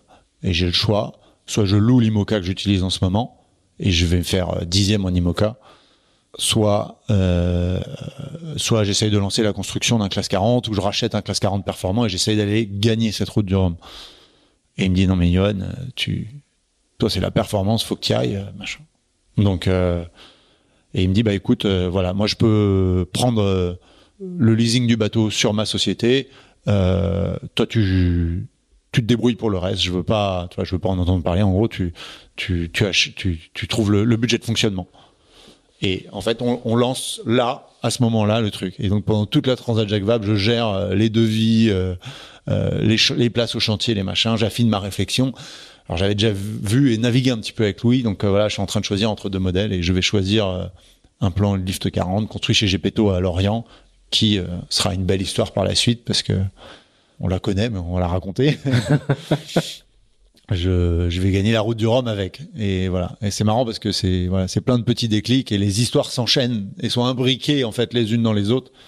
Et c'est ça qui je trouve euh, rend les choses passionnantes. Mais on, on voit qu'il il faut il y a, il y a pas de grand champion sans une petite dose de chance aussi faut savoir la provoquer. Mais il y a aussi, euh, c'est de la chance provoquée. Ouais, je pense pas qu'on puisse le dire autrement. Je prends des risques qui sont monstrueux. Hein. On lance un bateau euh, qui tout à fait. Non, mais je parle plutôt du, de l'investisseur qui appelle et de l'investisseur aussi. Ouais, voilà. Donc c'est c'est c'est presque la première fois que quelqu'un prend autant de risques à mes côtés et parce que il a aucune idée ça. Il sait pas si j'ai choisi le bon bateau.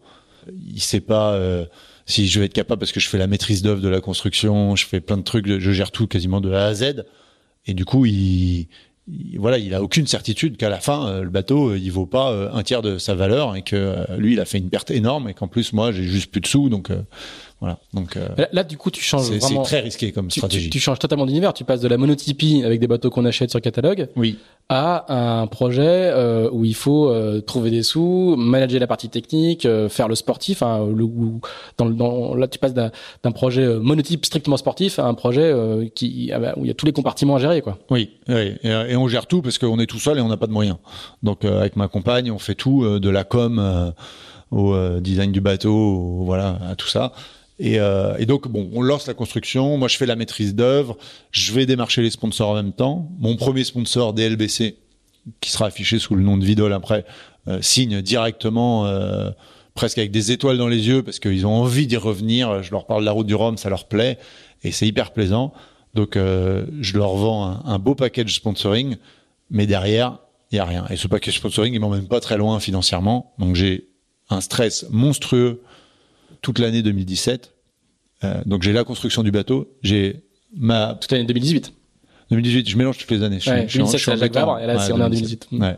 Et euh, pardon, toute l'année 2018, j'ai une pression financière monstrueuse, et en plus on vient d'avoir une petite fille en décembre 2017. Donc euh, je cumule la construction oui, de bateau. C'est pas qu'à faire, autant rajouter une petite. Euh, donc je suis mais dans un état mais je suis je suis vraiment euh, j'ai des tu vois j'ai des, j'ai des chutes de tension et tout. Je suis je suis vraiment pas bien.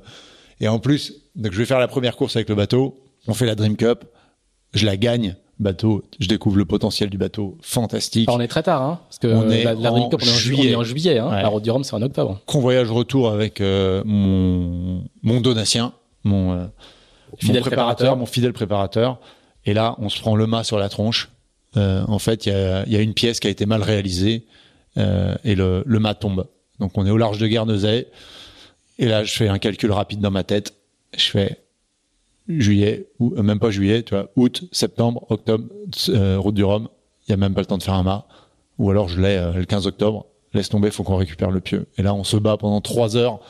Moi, je saute à l'eau, je découpe des morceaux pour récupérer le, poteau et on ramène, on finit au moteur et euh, on ramène à Lorient tout ça, euh, expertise, assurance, euh, chantier.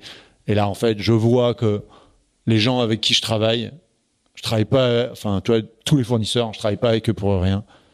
J'ai à peine annoncé à certains que telle et telle pièce sont cassées. Ils m'appellent pour me dire, OK, c'est en production, tu l'auras à telle date, machin. Alors qu'on attaque les vacances d'août, quoi, les mmh. vacances d'été. Et là, je vois toute la mécanique qui se met en route. Et là, je me dis, là, celle-là, elle est pour nous. c'est pas possible. C'était juste l'histoire. T'as connu ça, toi, en plus, un dématage. Tu sais ce que ça représente de, de remettre tout ça. Beaucoup plus tard que moi. beaucoup plus tard que moi. Et voilà. Et j'ai des, des potes euh, qui m'aident. Ça booste. Ça. dire l'implication des fournisseurs, ça, ça, secoue quoi. Ça secoue. Émotionnellement. Honnêtement, émotionnellement. Euh, c'est euh, c'est fort. Ça me remotive. Euh, voilà, on a un petit peu plus de sponsoring qui commence à rentrer. Alors, ça sera jamais faramineux dans l'histoire. Et donc voilà, écoute, on va on va à la route du Rhum. Le village est fantastique. Alors, elle est encore plus énorme en plus. Hein. enfin, pour ceux qui suivent la voile depuis longtemps, moi c'est la plus grosse. moi, je l'ai, moi, je l'ai couverte. J'en ai couvert, mm. j'en ai couvert cinq ou six.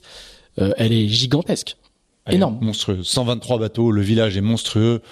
Moi, j'avais dit à mes sponsors, vous avez connu le village de la solitaire vous verrez la taille du village. Sauf qu'en fait, la taille que j'avais vécue, c'était même pas celle-là. Et ils arrivent et ils voient le village de course et ils me font non mais là on est dans quelle dimension quoi. Et c'est vrai que la, route du Rhum c'est vraiment impressionnant. Il y a un, plateau de course monstrueux. Nous on est 53 classe 40. Euh, c'est vraiment magnifique. Et donc euh, voilà, on, est atteint, on, on est dans les dix derniers jours. Et voilà. Et je me souviens d'un truc, c'est que je fais mon analyse de performance quand même. Alors c'est pour avoir mes polaires de vitesse, etc. Donc c'est un peu technique, mais je fais toute mon analyse. Et là, je vois que j'ai 12 jours de nav exploitable pour euh, pour faire mes polaires. Et là, je me dis ah ouais, t'as quand même pas beaucoup d'efficacité. Ah oui, t'as que 12 jours d'enregistrement. Que 12 jours ah d'enregistrement. on a que dalle. On a on a quasiment rien. On n'a pas navigué. Honnêtement, je crois que j'ai jamais pris un riz sur le bateau. Encore moins le deuxième ni le troisième. Je n'ai jamais navigué avec la trinquette. Et là, je me dis va falloir que ça passe. Et on est quand même sur des machines relativement fragiles. À la première épreuve, j'ai cassé de la structure. T'es jamais sûr de toi. Le bateau, il fait fragile. Bon, j'ai confiance. J'ai un super cabinet d'architecte, un super chantier derrière. Mais je, tu te dis, voilà, va falloir que ça tienne. Et là tombe la météo.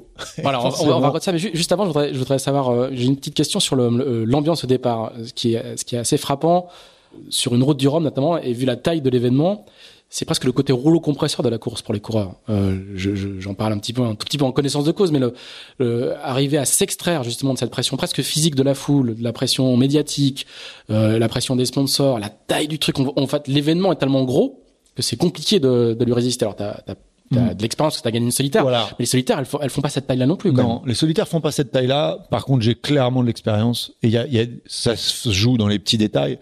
Donc déjà, on arrive à Saint-Malo, on est prêt globalement. Euh, donc euh, on n'est pas dans la panique en train de chercher du matériel à droite à gauche. Tout est ficelé. On a, alors ça peut paraître bête, mais les logements au bon endroit, c'est-à-dire dans les endroits calmes de Saint-Malo, je peux m'extraire, je peux passer mes après-midi tranquilles, des choses comme ça. J'ai des sponsors qui sont hyper compréhensifs. Ils ont calé leur RP hyper tôt. Ils sont pas là dans la dernière semaine, pas sur mon dos. J'ai juste une dernière visite le samedi, c'est tout.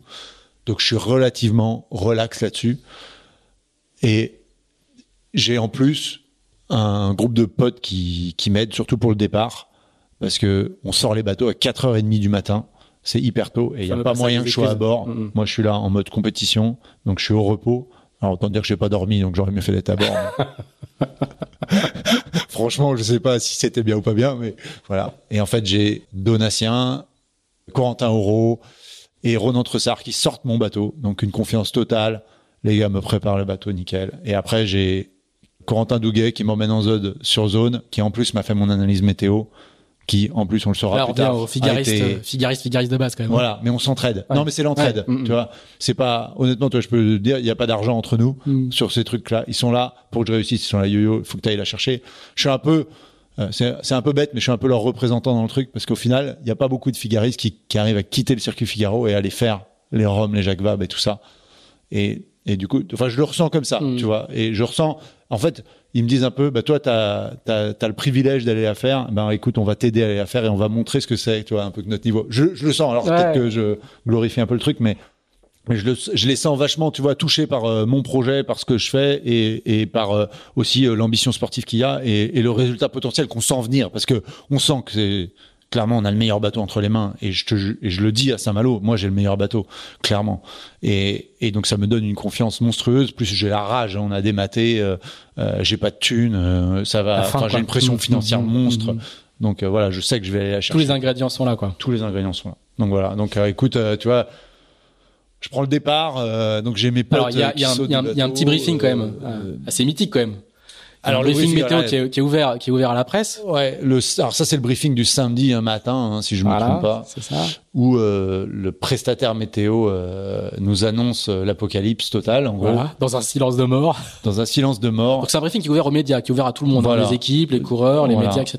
Et, et, le il y a un, silence de mort. Il y, a, il y, a, même pas de. Et donc il annonce. Il y a pas de question. Alors, son job c'est d'annoncer le pire parce qu'il est là pour des raisons de sécurité. C'est toujours le, le, le, la partie un peu délicate. Et donc il annonce 55, 60 nœuds. Et en gros, il nous dit texto, ça passe pour les ultimes, ça passe pour les IMOCA, les multi 50, ça passe. Par contre, derrière, je sais pas. Et là, donc derrière, silence les dans classes la 40, salle, les deux classes. Hein. Les classes 40, les classes ROM, les amateurs, etc. Silence dans la salle. Moi, je sais que ça passe pas. Globalement, j'ai déjà fait mes routages. Je vois bien que ça va être euh, tendu, tendu. Il faut trouver la meilleure porte de sortie et euh, qui est pas facile à trouver parce que les conditions météo font que on sait jamais vraiment si on va à quelle vitesse on va aller. Et voilà, et donc euh, tout le monde commence à chercher des, à ça parler plombe, des, ports de, hein. ça plombe l'ambiance. Tout le monde parle des ports de repli pour s'abriter. Quand est-ce qu'on repart Quand est-ce qu'il y a le créneau tout ça. Moi, dans ma tête, le directeur de course dit n'hésitez pas à vous arrêter. N'hésitez pas. À arrêter. Moi, je conseille deux, trois autres personnes aussi. Je leur dis n'hésitez pas à vous arrêter.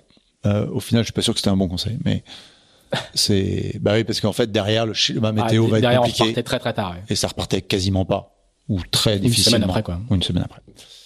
Et voilà. Mais je t'avoue, donc on sort de de ce de ce briefing et moi je me souviens donc il y a un journaliste, il y a Aline Meret du Télégramme qui vient m'interviewer et je te jure je finis pas l'interview. Je je je j'ai la gorge nouée, j'ai les larmes aux yeux et là je me dis mais c'est juste pas possible. Tu tu tu sais faire, quoi. C'est ton job.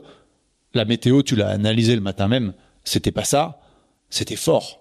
Personne va le nier, mais c'était pas l'apocalypse, quoi. Donc, euh, faut quand même pas, euh, faut quand même pas exagérer. Et je me retrouve dans mon bateau derrière, euh, une demi-heure plus tard, avec deux coureurs qui passent en larmes, tu vois, en mode non mais c'est pas possible, on va pas aller là-dedans et tout. Et puis j'essaye de les rassurer. J'essaie peut-être de me rassurer aussi. et voilà. Et donc, euh, et donc c'est sûr qu'en fait le problème de la préparation d'un rhum, c'est qu'en fait on prépare euh, globalement en été et on arrive, euh, je crois le 25 octobre à à Saint-Malo, on est en short t-shirt. C'est encore l'été. Passe le premier week-end, je crois que c'est lundi, premier front, froid, bonnet, polaire, veste, tout.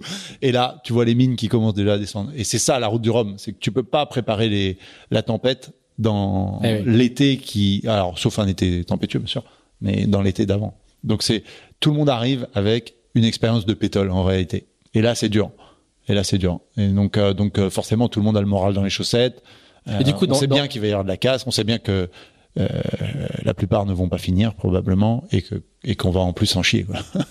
Et, et, du coup, tu, quand, tu, quand tu prends le départ, cette, cette, cette émotion-là est évacuée? Oui. la raison est revenue. T'as ouais. as, tout rechecké. Et... Mais même le matin du truc, donc euh, Corentin Dougamed pour l'analyse. Euh, donc en rétrospective, il a analysé le truc pile poil parce qu'il y avait un ou deux critères à ressortir euh, qui étaient euh, essentiels. Et en fait, on parlait d'une hauteur de vague de 8 mètres. Donc 8 mètres, ah bah, ça impressionne tout le monde, ça m'impressionne même moi. Sauf qu'il me dit, bah ouais, mais 8 mètres sur 250 euh, mètres. Ah, ouais, c'est une très longue houle en fait, 8 mètres sur 250 mètres. Et c'est pas la même chose. Et donc en fait, on a analysé ça et parce que souvent, on choisit nos critères, tu vois. On dit, bah, on va pas passer dans plus de 5 mètres de mer. Sauf que là, plus de 5 mètres de mer, ça n'existait pas. Tu sortais pas du golfe de Gascogne. Donc, avec ce critère de 8 mètres et 250 mètres, on se dit, bah, en fait, on l'oublie, ce critère-là. On va pas le mettre dans nos, dans notre routage. Donc, on évacue ça. On se dit, OK, ce champ de vague-là, on le regarde pas, on peut regarder le reste. Le reste était à 2-3 mètres. OK, bon, ben, 2-3 mètres, on va le gérer. Les rafales, les rafales 45 nœuds. OK, bon, 45 nœuds, c'est bon, je vais gérer. Pas de souci. Et en fait, Oh, pas de souci, euh, tu tu t'accroches. Hein. Mais euh, voilà. Et donc en fait, ça part dans ma tête. Je suis confiant. Les, les, les garçons m'ont mis dans un super état d'esprit. Et, euh, et, voilà, on est parti. Donc on va jusqu'au Cap Fréhel, passe la bouée, on voit le spi, nickel.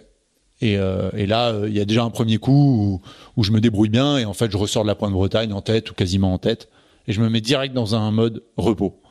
Et je me dis, de toute façon, là, derrière, il y a un petit passage mou, puis un passage fort, donc t'as intérêt à être en forme. Donc là, je suis prêt à reperdre des milles, les gars me redoublent un petit peu, pas de souci, nickel. Et je me dis, de toute façon, derrière, c'est une étape de Figaro. Derrière, t'en as pour quatre jours. Ces quatre jours, tu, tu décroches pas. Derrière, t'as le droit de dormir autant que tu veux. Mais ces quatre jours-là, ils sont clés. Et donc, je pars, et je pars dans l'option, en fait, la plus, la, bah, pour moi, la plus rapide, la plus payante euh, qui est d'aller plein ouest à l'encontre du, du, front du gros temps. Et, euh, et, voilà. Et bon, bah après, euh, j'arrive à tricoter là-dedans euh, pas trop mal. Le bateau résiste bien. Il n'y a pas trop trop de casse. Et surtout, le bateau va monstrueusement vite. alors ça, on s'en était rendu compte avant. Ouais, mais là, sauf que tu le découvres un petit peu quand même. Je le découvre un peu, sauf qu'on avait eu un tout petit épisode lors du, de, de l'Azimut. Euh, le dimanche avait été annulé et on sort quand même et on va naviguer dans 25 L'Azimut, c'est la, la, la, régate qui est à Lorient. C'est la dernière régate, la dernière régate avant, la grande euh, course. la grande course qui est à Lorient et qui réunissait euh, les classes 40 et les, les, IMOCA. Et donc, donc on fait ça et je, ressors, je sors donc avec des copains et voilà, je me souviens, on, on, règle le bateau et le bateau va à 9 nœuds et demi au près. Enfin, il fait, il va à 9 nœuds et demi sur un bord. On se dit, oh bon, on n'est pas au près. On vire, et on fait un bord 90, 90 degrés bord sur bord. Donc on fait du vrai prêt. 9 nœuds et demi. Et là, je me dis, waouh, là, ce canot-là, il a un bon potentiel. On se fait un bord derrière de reaching. Euh, parce qu'en fait, tu, tu connais pas réellement son potentiel de fond parce que t'as pas, t'as pas, pas au-dessus de 20 nœuds, en tout cas. Pas au-dessus de 20 nœuds. Et en fait, en dessous de 20 nœuds, le bateau n'a pas, ne crée pas un différentiel monstrueux. Il tient les eaux. Tu, il est peut-être euh, un, petit peu plus à l'aise par moment, mais c'est pas, on parle, on parle peut-être de 0,1 ou 0,2 nœuds, hein, quelque chose de, de faible. Sauf que là, on parle de, presque un nœud de vitesse. Le truc est un avion de chasse. Et là, je sens qu'il y a quelque chose, parce que je l'ai choisi aussi pour ça. C'est-à-dire quand j'ai fait mon analyse entre choisir le Lift 40 et le Mac 40, euh, j'ai vu que le potentiel, il fallait l'avoir au près au reaching pour se barrer de l'Europe. Et ensuite, l'Alizé, c'était du portant et que bon, grosso modo, si tu avais un peu d'avance, tu à gérer, peu importe le design. Et donc, je suis content de mon analyse puisque il a les bons points que je cherche. Et voilà. Et donc, ça, ça paye parce que sur les premiers jours, je vais très très vite. En plus, je me décale dans l'ouest, donc euh, je chope la bonne option, la bascule avant, euh, et, voilà, je me barre et je passe euh, Madère, les Açores en tête. Je creuse, je suis à près de 100 000 d'avance, et là, je me dis, ok, ben là, tu redescends d'un cran en, en, engagement parce que c'est pas le moment de casser le canot. Et j'avais, voilà, en plus, on n'avait pas l'impression de l'avoir totalement fini parce qu'on avait eu très peu de temps. Euh, très peu de moyens humains euh, aussi, aussi, financiers donc humains et euh, il et, et, y avait quelques craintes sur le matériel quand même donc voilà là je calme le jeu et surtout tu racontes assez bien à quel point le, le, le bateau te surprend par son inconfort Ouais, c'est c'est très violent. Ça bouge beaucoup. Il saute de vague en vague. C'est extrêmement raide. Euh, alors qu'il n'est pas en carbone. Hein. Ouais, c'est en fibre de verre. 40, c'est de la fibre de verre. Voilà. Alors c'est quand même de la très bonne fibre de verre avec une très très bonne mise en œuvre c'est impressionnant. Faut, faut savoir qu'au au ponton, je vois quand même les gens marcher sur le. Quand je suis à l'intérieur du bateau, je vois les gens marcher à travers la coque sur le ponton. Donc euh, c'est fin. T'as du mal à réaliser comment ça, ça va résister aux impacts des vagues. La réalité, c'est que ça tient très bien. Mais on en rentre dans un domaine où en fait, on ne maîtrise plus les charges déjà sur ces bateaux de cette taille-là, et qu'en fait, euh, ben voilà, ça tape euh, fort, mais on ne sait pas où on en est du, du composite. Quoi et voilà, donc euh, bon bah écoute, ça se passe bien. Euh, ça se passe même euh, très très bien. quel, quel, goût elle a celle-là par rapport à par, par, rapport à une victoire dans la solitaire? Bon, elle est pour moi émotionnellement, elle est mémorable. En plus, il y a beaucoup beaucoup de monde à l'arrivée, beaucoup de ma famille, des sponsors qui sont venus, voilà. Et en plus, le fait de faire le tour de la Guadeloupe, qui soit un peu lent et tout ça, et en plus je me tente dans un, un je me tanque trois heures dans un dans un grain euh, à, euh, à une heure de la ligne, tu vois. Donc j'ai le temps de voir venir euh, tout ça. Et ben ouais, le, goût il est magique parce que le projet a été dur, mais il a été beau humainement. Il a été magnifique. J'ai j'ai enfin embarqué avec moi des centaines de gens qui m'ont aidé sur ce projet et dans les entreprises, etc. Et qui sont à fond derrière moi. Et ouais, ouais, c'est beau. Franchement, je suis, c'est, c'est une des choses dont je suis le plus fier parce que voilà, elle est complète en fait. Elle est complète. Elle est de A à Z, du choix du bateau euh, euh, en décembre à la victoire en novembre. Ouais. Et clairement, euh, un grand souvenir. C'est une opération commando. C'est une opération commando. Bon, bah, comme on a dit au début, j'adore ça.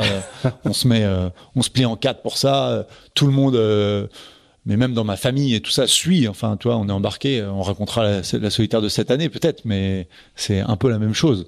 voilà, tout le monde tout le monde est derrière moi dans ces projets et, c'est fantastique. C'est un, c'est d'être soutenu autant et je pourrais pas sans eux hein, parce que parce qu'il y a juste il y a trop d'implications. En fait, j'embarque tout le monde avec moi dans mes projets.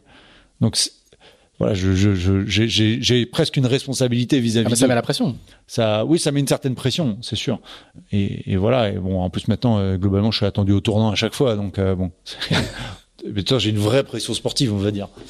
Et alors du coup, à la, sortie de cette route du Rhum, justement, on, va attaquer la dernière partie. Oui, oui, oui. À la sortie de cette route du Rhum, dans, dans quel état d'esprit t'es? La même chose, tu te dis bon bah là, les gars, j'ai déjà, j'ai gagné une solitaire, j'ai gagné une route du Rhum. Ouais. Maintenant, je vais peut-être récolter les fruits de tout cette de, des résultats et de cet investissement-là. Ouais, ben je me dis ça exactement, exactement. Surtout que en remuant ciel et terre pour trouver du sponsoring, on a quand même généré beaucoup de contacts.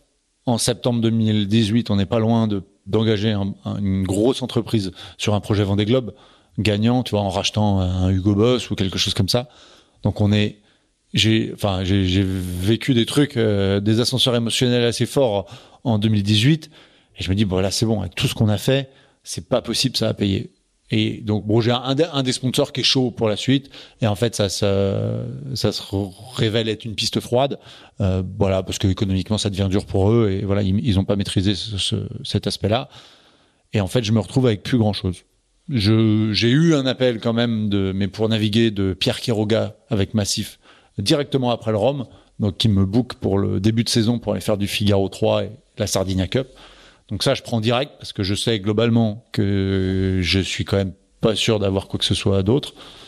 Puis un petit peu de Figaro, comme dit Yadenies, un petit. Revenir au Figaro. Faut toujours avoir un petit Figaro de côté. bien, te prendre deux trois bâches l'hiver, ça remet les idées en place.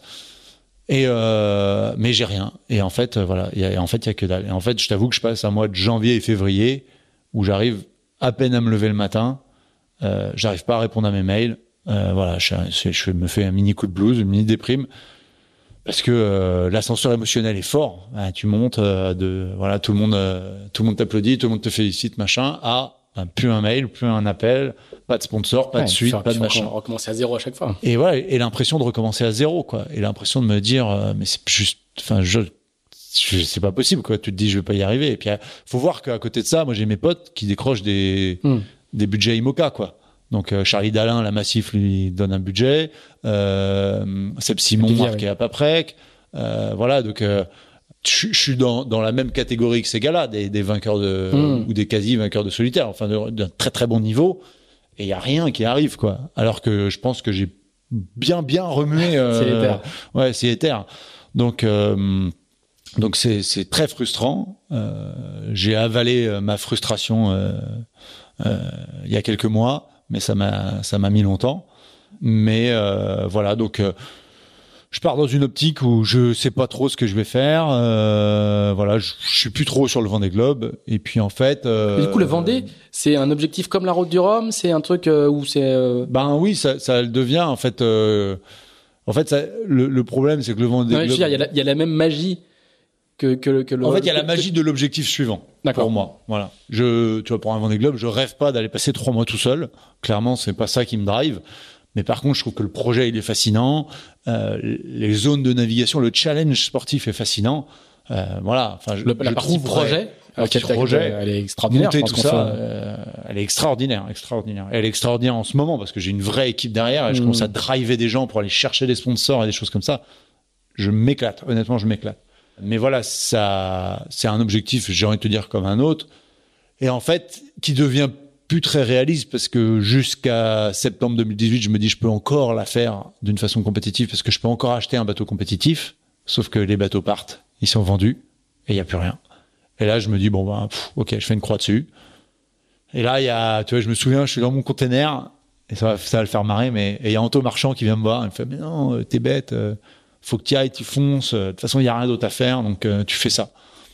Puis bon, j'en parle à, Margot, ma compagne et tout, mais mais oui, puis puis on se dit, bah en fait, on s'en fout, quoi, parce que on va aller le faire sur un vieux bateau. Donc j'ai le bateau de Pierre Lacaze que, dont je m'occupe toujours, qui est potentiellement à disposition. Alors c'est un bateau de 2004, donc il y, a, y, a, plein de coureurs on va dire de ma catégorie, qui refuserait catégoriquement mmh. d'y aller. Ils trouveraient ça dégradant. Euh, je suis pas du tout dans cette optique-là. Euh, pour moi, c'est euh, une chance d'aller faire le Vendée Globe, une chance de aussi mettre en avant mon projet, le vendre pour un projet gagnant de 2024, parce que de toute façon, j'ai pas d'autre choix pour 2024. Et je trouve que c'est le meilleur argument de vente pour la suite, c'est de dire bah, j'ai fait 2020. Donc je me relance dedans et je me dis de toute façon, même si je trouve pas, ça me refera de nouveaux contacts sponsors, ça me refera euh, voilà de rencontrer plein de gens qui peut-être un jour m'ouvriront les portes d'autres choses qui déboucheront sur des choses meilleures. Alors du coup, on, je me remets en chasse aux sponsors. On, est, on était censé parler de la, la solitaire euh, de, ah de, cette année, mais on a on a on, a, on, y est, on, y est, voilà c'est ça. Parce que du coup, euh, tu passes le début de l'hiver à bord la forêt, euh, tu refais ouais, tes gammes sur le nouveau Figaro On apprend à naviguer sur le Figaro 3. C'est vraiment ça, on apprend à naviguer parce que et du coup, le, tu, tu, tu, relances ce projet Vendée euh, à la même période, donc j'imagine. Enfin, ouais, en même temps, voilà, je réactive les choses, euh, on remet tout à jour, les sites internet, les plaquettes, je redémarche. Alors, il faut que je réexplique aux gens pourquoi je vais me relancer là-dedans, etc. Et là, Coup de fil. je fais, ouais, alors je fais la Sardinia Cup avec euh, avec Pierre Quiroga, euh, un petit jeune qui va bien, et skipper euh, massif, un skipper massif du sud, et euh, oui, exactement du sud, et qui découvre pour la forêt et tout. Donc bon, bah, je l'accueille un petit peu aussi dans ce milieu-là. Et euh, à la fin de la Sardinia Cup, euh, j'ai un appel donc de Marine Dorien, qui est la personne qui gère le hub et qui gère le projet Figaro de Charles Caudrelier en réalité. Donc le hub, c'est la structure d'écurie d'OC Sport. Le hub, voilà exactement. L'écurie qui a été montée chez chez OC Sport et installée à Lorient où euh, ils ont donc loué un des gros hangars qui est sur le front de mer à, la base. Et Charles est annoncé partant, alors on le sait aujourd'hui, pour Gitana, pour aller faire de l'ultime, et donc va lâcher le projet Figaro. Et Charles leur fournit deux noms, euh, Nicolas Lundgren et moi. Donc euh, le monde est petit. Le, monde est petit. Donc euh, il avait, si on se souvient bien, filé son projet Nicolas Lundgren et moi il m'avait accueilli en tant que, en, tant que préparateur, puis il m'avait prêté son bateau. Donc voilà, je me dis ben non, encore Charles Caudrelier, disons, c'est c'est quand même incroyable. Et puis, ben, entre temps, il avait gagné la Volvo, donc c'est devenu un encore plus grand skipper, quelqu'un qui a, qui a, plus que prouvé son ses capacités. Et donc, bon, c'est quand même pas rien d'avoir un skipper comme ça qui t'appelle pour te dire, ben écoute, tu vas reprendre mon projet Figaro. Donc euh, voilà, écoute, je suis choisi en tout cas pour faire le, projet. On est, euh, en gros, on est quasi mi-avril. Euh, il y a à peine le temps de commander les voiles parce que ça n'a pas été fait parce qu'eux ils savaient que voilà ça, ça, allait tomber et de s'organiser et voilà donc on remet tout en place et par le hasard des choses Donatien revient dans l'histoire préparer les bateaux donc on est trois bateaux au hub il y a Fabien Delahaye et il y a Benjamin Schwartz et euh, donc, il nous prépare nous trois. Plus, on récupère un autre préparateur de Dongfeng. Et là, on commence, on sent une sauce qui commence à prendre. Quoi. Il y a, il y a ah vraiment, il y a une cohésion d'équipe. Ouais, ouais, ouais. Il y a un travail fantastique qui est fait. Euh, on prépare les bateaux. Tout est très court pour tout le monde cette année-là, parce qu'on a, enfin cette année, euh, parce que on, techniquement, il y a eu pas mal de soucis sur les bateaux et, euh, et il a fallu les réparer. Tout le monde est usé par, par tout ça. Et donc moi, j'arrive un petit peu plus frais parce que j'ai pas, c'était pas moi mes projets, j'ai pas subi tout ça. Et voilà, et on part euh, direct quasiment sur euh, la solitaire du Figaro. Alors, à l'époque, sans sponsor, sponsorisé juste par le groupe Telegram. Et donc, on est, on trouve, qui, qui, est propriétaire de ces sports, hein, dans le sport une filiale. Ah ouais, ça remonte les filiales, mais oui, exactement. Oui, mais c'est pour expliquer que quand on dit pas sponsor, c'est détenu par le groupe Telegram, exactement, qui est sponsor de mon bateau et qui trouve un autre sponsor, Hello Work. Qui est une autre filiale du Telegram. Qui est une autre filiale du Telegram, exactement. Et du coup, on est à Nantes en train de sticker le, les voiles et le bateau. Tu vois, donc ça arrive vraiment à l'ancienne. Voilà, exactement. Et donc on part sur cette solitaire 2016, donc de cette année. Et je, pas 2019. oh là là, c'est fantastique. Je, les dates, je, n'y arriverai pas. Je suis un peu, comme quoi, je suis un peu cramé. Tu vois. 2019. Merci pour ceux qui suivent encore. Et là, et là, et là, t'es dans quel état d'esprit en fait? Écoute, je suis hyper détente. Je prends ce qu'il y a à apprendre. Euh... Ouais, ouais. Je prends ce qu'il y a à apprendre. Je suis là pour m'éclater. On m'a donné le projet tard techniquement, je me sens à jour. Je suis un peu comme au Rhum, en fait, si tu veux, tu vois. Je suis un peu en mode, OK, mon bateau, je l'ai eu tard, mais techniquement, j'ai tout. J'ai pas de raison. Mon bateau, il est prêt, j'ai les voiles que je veux. Je sais faire. J'ai fait ma job list, elle est elle est complétée. Je sais je sais faire, je sais je connais la pellicule. ça va être dur, ça tu t'en doutes parce que le niveau il est dingue, le le le plateau il est incroyable cette année-là et, euh, et je me dis ok bah écoute déjà un top 10 si tu navigues bien ça sera pas mal. Et donc je suis parti avec ça en tête. Et, euh, et, voilà, donc premier, deux premiers jours un peu compliqués sur la première, et là je me dis déjà, oh là là, si c'est quatre étapes comme ça, ça va être dur. Et là en fait, j'arrive à, à prendre le bon fil des choses, et surtout avoir les bonnes analyses météo, parce que la solitaire 2019 se joue beaucoup en météo, et, euh, et donc je claque la première étape. Alors de justesse, parce que j'ai un petit jeune qui me colle au basque. Euh, Tom Laperche, euh, qui me qui me la laisse pas euh, facilement cette victoire, mais voilà incroyable. Donc en plus pour moi Kinsale c'est quelque chose de mythique. J'y suis déjà allé en 2010 je crois. C'est beau et là on fait une arrivée magnifique sous le soleil, soleil thermique, sous le phare à la pointe, les lumières dorées un peu l'émotion du truc. C'est vraiment un moment fantastique, fantastique et puis et puis, et puis j'apprends euh, forcément parce qu'on commence à comprendre qu'en fait il y a des heures et des heures. Et là je me dis mais là on a créé le top 10 quoi déjà. Donc la première étape est belle. Deuxième étape. Et en termes de sensations, comment comment le est-ce que tu as le fameux fluide dont on parle dont on parlait? Bah écoute, ouais, c'est dur à dire parce que ça, ça généralement on le dit sur plusieurs étapes parce qu'on sait très bien que c'est quand même facile de se prendre les pieds dans le tapis. Tu fais une décision de travers et tu tu perds toute chance. Donc euh, c'est compliqué. Quoi. Je, je, sais que j'ai pris au moins une bonne décision, euh, donc euh, qui était de, de, de faire une, une, route assez assez directe sur le fastnet et qui a été payante. Euh, je sais que je vais bien globalement en vitesse. Je vois que ça va pas mal. Tu vois, la. Je trouve que plutôt la machine se met un peu en route. Quoi. Je sens que ça cogite bien, ça va vite. Euh, je suis bien avec mon bateau. Il me plaît il me plaît de plus en plus. Et voilà. Donc je, sens qu'il y a une, dynamique positive. Ça c'est sûr. Après, je me dis attends, laisse tomber. Euh, il y, a, encore des gars là, ils sont à un quart d'heure, 20 minutes derrière moi, euh, qui, marchent très très bien. Même trois quarts d'heure, encore jusqu'à une heure et demie. Je me dis de toute façon là, ça joue. Sais, ces gens-là, ils sont dans le dans le match. Ce qu'on se dit après d'habitude. Même si on sait qu'une heure perdue, c'est quand même compliqué à récupérer sur quelqu'un qui est en forme. Voilà. Donc après, on part à la deuxième étape. Et là, re bonne nave, surplus de vitesse dans la brise. Je m'éloigne des gars euh, des mes poursuivants qui souhaitaient juste euh, quand même Morgan Lagravière, Armel et Adrien Hardy et Gilles Damaé. Et je fais deux à l'étape. Bon, je fais quelques erreurs de nave, j'aurais pu la, la, gagner. Adrien fait un super coup euh, par le sud du DST. Voilà, je fais deux. Donc un et deux. Paf, avec de l'écart encore. Oh, incroyable. Et en fait, du coup, je me retrouve seul en tête avec euh, bah, une heure et demie d'avance, je crois, hein, quelque chose comme ça sur le deuxième. Donc euh, là, je commence à me dire, waouh, il y a, quelque chose à jouer, ça va être top, ça va être génial. Et à la fois, je suis encore, pendant les, même en dehors des naves, je suis encore euh, relativement détendu. Ce qui me surprend, mais je pense qu'avec l'expérience, j'arrive à gérer la pression beaucoup mieux. Et voilà, et donc j'essaye de, de, de, faire des trucs euh, mesurés, euh, sans trop prendre de risques, mais, euh, mais voilà, avec une, un engagement fort. Et, et puis il y a cette fameuse troisième étape avec la, Juste avant cette, cette, cette, fameuse euh, troisième étape, quel est le regard des autres des autres filiéristes sur toi à ce moment-là? Bah, je, Ils se disent oh là là, mais lui on l'avait pas trop vu venir, mais il faut s'en méfier un peu. Bon, je pense qu'il y en a, enfin, je j'étais pas dans les pronostics, mmh. ça c'est sûr.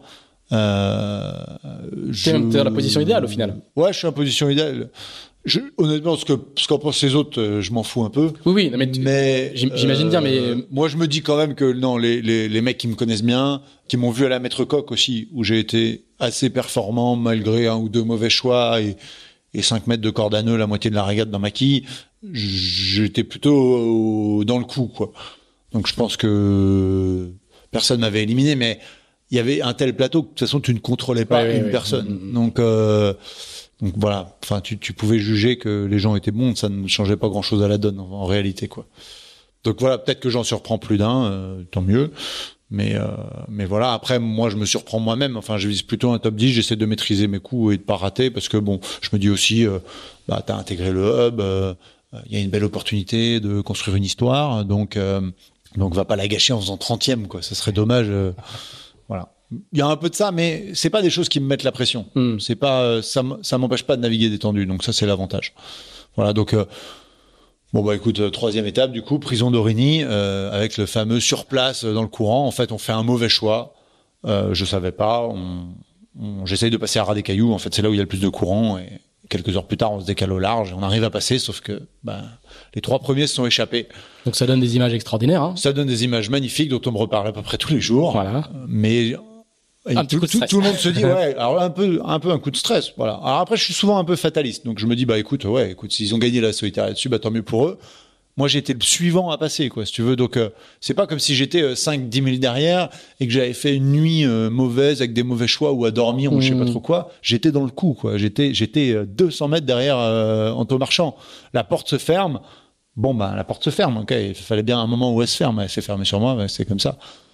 Et en plus donc derrière c'est le cumul parce que donc ça re renverse dans l'autre sens. On met le mouillage. Je casse mon mouillage en premier. Je recule de 15 000 donc je pars de loin et en fait, la réalité, c'est que je sais pas combien de temps ces trois échappés ont de retard au général.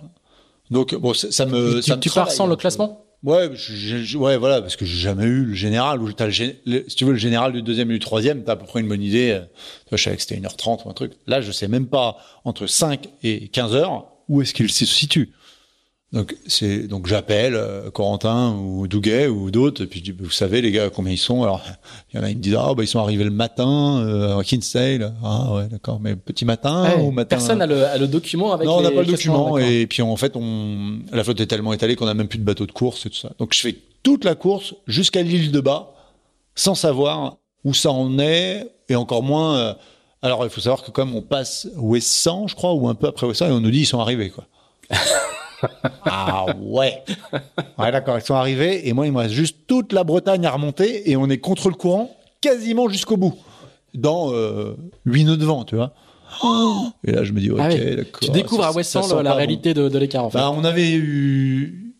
On a, avant, on avait une idée, on a, on a entendu 77 000 ou je sais plus trop quoi euh, à, en Angleterre. Mais bon, tu sais pas. Et puis tu te dis, bah, probablement ils vont être collés à Ouessant contre le courant. On savait pas trop bien comment ça allait se passer tout. Donc tu, te fais des scénarios un peu positifs. Voilà. Et donc, euh, en gros, euh, à l'île de Bas, euh, j'arrive à avoir le directeur de course qui me dit, bah écoute, ils ont tant de retard, tant de retard et tant de retard. Donc je sais plus combien c'était, 11 heures quasiment. Je fais un calcul rapide, je me plante quatre fois de calcul et tout ça. Et en fait, je découvre que oui, il va me rester encore une heure et demie d'avance, quoi. T'as eu le temps de cogiter tout le long de la, tout le ah long de la je me suis endormi direct. Ah ouais? Parce que je pense que j'étais clairement tendu. Et, non mais entre Ouessant et, et, l'île de Bas. Ouais. T'as eu le temps de cogiter. Bah ah oui oui bah je je oui j'avais un j'avais une ouais j'étais en train de faire des timings dans ma tête tu fais des calculs tu fais bon à un moment t'arrêtes parce que bon c'est juste ridicule et ça va pas te faire avancer plus vite de toute façon et le seul intérêt c'est d'aller vite vers l'arrivée voilà. Mais quand on m'annonce l'écart en fait qu'il va y avoir, au final, je m'écroule et je m'endors dans le cockpit. et je suis, euh, je suis mort, lessivé, et, euh, et je perds euh, probablement 20 minutes dans l'affaire ah oui. à mal naviguer sur la fin de cette nave parce que juste je suis dans le coltard complet et, et parce que je, je, j'ai cravaché comme un dingue pendant quasiment trois jours pour récupérer le, pour minimiser le retard. Donc on arrive au départ la dernière et j'ai 1h11 je crois d'avance sur Gilles Damaé le, paradoxe, c'est que dans les anciens temps du Figaro, 1h11 avant le départ de la dernière étape, c'est pas, c'est pas confort, mais c'était, c'était, ça semblait, euh, ça semble raisonnable. Oh bah 1h11, c'est, c'est, c'est, oui, c'est gérable en plus, ça se mm. gère, parce que tu généralement tu gères ça sur une ou deux personnes. Sauf que toutes les règles ont changé, sauf qu'il n'y a plus rien de stable. Enfin, je suis pas tout à fait d'accord sur cette analyse. Bah, c'est, le sentiment qu'on a. C'est ouais, alors ça, c'est le sentiment qui fait plaisir à tout le monde, et bon, tant mieux. Peut-être bien. Ouais. Ça Non, mais c'est vrai, mais je pense pas que le nouveau bah, bateau change vu, beaucoup. Vu les étapes qu'on a vécues jusque-là, on se dit, il n'y a pas de raison que la quatrième soit pas aussi ouverte. En fait, moi, pour moi, cette solitaire, elle a été une étape, une, une solitaire d'analyse météo. Et en fait, les scénarios météo étaient très compliqués. Et on a souvent tendance, tous, et moi le premier, à regarder les fichiers, voir que c'est compliqué, pas réussir à en sortir une analyse fine et se dire bon bah on verra ça sur l'eau, c'est le bordel. Et en fait, on a travaillé euh, avec euh, les, mes deux autres compères du hub, avec Marcel Ventriès, qui est un, grand météorologue, un grand ouais, routeur. Ah ouais, oui. Dire. Donc, on bénéficie de ses conseils avant le départ, et il se triture le cerveau pour nous trouver des analyses fines à chaque fois. Et à chaque fois, il l'a dans le mille. Il comprend ce qui se passe. Ah et en fait, il me le met en tête. Et je pars sur les étapes avec le schéma hyper clair. Enfin, pour moi, hyper clair. Là où les gens disent, ah, c'était n'importe quoi, c'était la foire. En fait, pour moi, c'est pas du tout la foire. Il se passe exactement ce que Marcel m'a dit. Et je suis en train de lui faire monter ses prix là. Mais, euh, mais euh, non, non, mais c'est la réalité. Et en fait, le, les écarts sont créés parce que la météo était hyper instable. Et d'ailleurs, on l'a vu, je pense, sur la quatrième, qui avait des parties de météo un peu plus stables, où ça se suivait, on était dans le coup et tout ça. Alors c'est vrai qu'il y a des gros différentiels de vitesse, il y a des différences de maîtrise du bateau aussi dans certaines phases, par exemple au portant, on ne sait pas très bien euh, encore comment le faire avancer, on a beaucoup appris là, donc euh, mais ça crée des écarts. Tout ça, ça va vite euh, se combler et je pense qu'on repartira dans un schéma qui sera proche de ce qu'il y avait avant, mais avec quand même un bateau qui ouvre un peu plus les options et qui est surtout beaucoup plus fun à, à faire naviguer puisqu'il n'a pas de, il a pas de trou, il n'a pas de manque, il marche tout le temps, il avance tout le temps globalement et, et il est assez, assez fantastique pour ça. Du coup, tu es content de ton travail en tant que ben euh, oui, alors euh, moi, pas quel était, quel, quel ben non, titre précis sur moi, le Moi, je suis pas architecte du bateau. Tout le monde me dit ah t'es architecte, t'as as participé. Non, en réalité, moi j'ai coordonné le projet en représentant les coureurs. Donc j'ai été en charge de mettre en place le cahier des charges, de le faire respecter euh, auprès des architectes, etc. Et de suivre avec les architectes, de designer le plan de pont et deux trois choses comme ça, euh, décider des voiles, parce que ça, ça a une influence sur les coûts ensuite, etc. Mais, euh, mais le, design, enfin par exemple le système de foil, bah, j'ai zéro influence dessus, sauf deux trois critères qui sont, euh, je sais pas, ça doit se vider automatiquement, ça doit rentrer dans une place de port. Enfin voilà, j'ai un peu cadré certains critères, mais c'est pas, euh, je suis pas architecte du bateau. Et par contre, eux nous ont vendu un projet qui aujourd'hui, je dois dire, est devenu une réalité. C'est vraiment le bateau fonctionne comme ils nous l'ont vendu. Et ça, c'est assez exceptionnel, j'ai trouvé.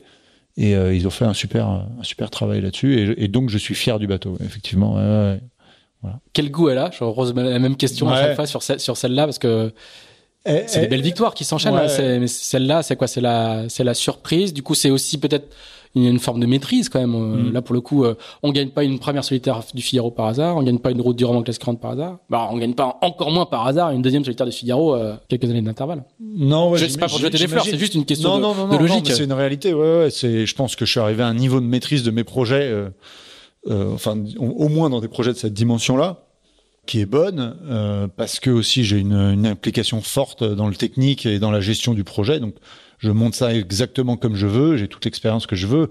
Et après, voilà, j'ai j'ai la, la comment la l'expérience maintenant euh, en, navigation qui me permet de faire les bons choix et, la, et, la, structure de décision qui me permet de faire les bons choix. J'ai aussi euh, des, des, des, certitudes sur la façon de faire avancer les bateaux aujourd'hui euh, qui m'ont l'air d'être euh, les bonnes et que je mets en place à chaque fois. Et donc à chaque fois, je suis très rapide à la mise en œuvre euh, et à, et à l'optimisation de mes bateaux. Donc c'est là où je gagne beaucoup de temps aussi, quoi. Donc je sais ce que je recherche et ça, ça c'est bien, quoi, c'est sûr. Alors du coup, cette, seul état, sans avoir des certitudes, tu vois. Ouais. Hein, j'espère pas, en tout cas, qu'ils vont, qui vont me, me coûter cher plus tard parce que tout ça, ça évolue avec le temps. Du coup, là, c'est c'est la victoire de la maîtrise? Ouais, je sais pas, on peut dire ça, c'est pas à moi de le dire, hein, clairement, c'est trop difficile, mais euh, moi je trouve que c'est la victoire en fait qui valide le reste, si tu veux, parce mm. que tu, si tu prends 2016, euh, je me bats contre Charlie euh, et, et, contre Nico Lundven, etc. Mais il manque les grosses têtes d'affiche qui sont au Vendée Globe. Et on a beau être dans mon niveau, on se dit bah ok, il a gagné, mais il n'y avait pas les têtes d'affiche. Au Rome, c'est un peu pareil. On dit ah il a gagné, mais il a gagné en classe 40. Mais moi aussi, hein, il y a pas de, tu vois, il y a pas de problème avec ça. C'est juste un constat factuel quoi. Les les rockstars, elles étaient en IMOCA, sauf qu'il y en avait euh, trois à l'arrivée et que le reste, euh, c'est des gens qui ont un niveau euh, améliorable. mais non, non, mais c'est c'est la réalité. Et en classe 40, bon, c'était un plateau fantastique. Je pense qu'on était réellement pas mal pour la victoire, mais voilà, on ne sait pas la positionner dans le le, le comment le, le, la scène nationale de, de, de, de course au large. Alors que là, cette solitaire là, ben, on pouvait cette année difficilement faire euh, meilleur plateau. Quoi. Mmh. Et donc du coup, pour moi, elle valide tout ce que j'ai fait. C'est-à-dire, hein, pour moi, elle valide aussi, euh, voilà, le, tu vois, le niveau de la classe 40, des choses comme ça, qui est excellent. Les premiers bateaux euh, de classe 40, c'est des, c'est des vrais professionnels avec un très bon niveau. Et voilà. Mais et du coup, quand je suis allé me battre avec eux, je me battais vraiment contre des gens. J'étais pas tout seul. Alors j'avais un différentiel qui était créé aussi par, je pense, la qualité de mon bateau. Mais le niveau en classe 40 est là, il est super intéressant. Mais voilà, on pouvait pas faire meilleur euh, benchmark, comme on dit, que cette 50e édition de la solitaire. et c'est ça qui me, ça me satisfait parce que ça, pour moi, ça met en valeur les deux autres victoires que j'ai eues. Alors, du coup, euh, il faut pas que je, dise du coup. Il y a quelqu'un qui m'a fait une remarque l'autre jour parce que je dis, je dis trop souvent du coup dans le podcast, donc je j'ai pas pu. Celui-là, celui-là, il a échappé. bah, m'a échappé. J'ai une dernière question euh, parce que du coup, euh, parce que du coup, voilà, encore une, encore une fois, nous, nous, nous, attaquons. Euh, nous sommes à 1h50 de podcast. Ah, je vais battre le record là. Ouais, t'as battu le record là.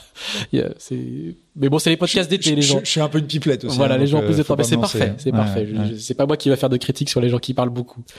euh, dernière question sur le projet Vendée Globe. Il y a un, il y a un paramètre important, c'est qu'il y a beaucoup de gens qui veulent faire le Vendée Globe. Il y a une course à la qualif, hein, il y a un système de qualification qui est lié au nombre de mille. Comment tu te situes justement dans ce dans, dans ce cadre-là? Sur ce sur ce bateau-là, t'as pas de mille?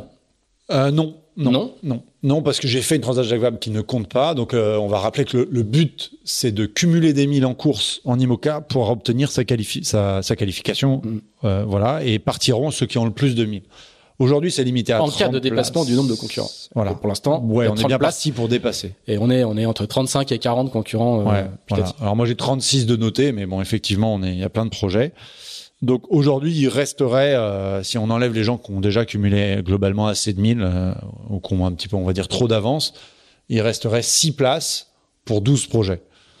Donc c'est une situation qui est compliquée, mais qu'on essaye tous les jours de débloquer parce que en fait, j'estime, en tout cas à titre personnel, que les critères qui ont été décidés, et je crois que je faisais partie des gens qui ont décidé ces critères-là aussi, parce que ils nous ont été présentés à une AG euh, de la classe IMOCA et personne n'a tilté.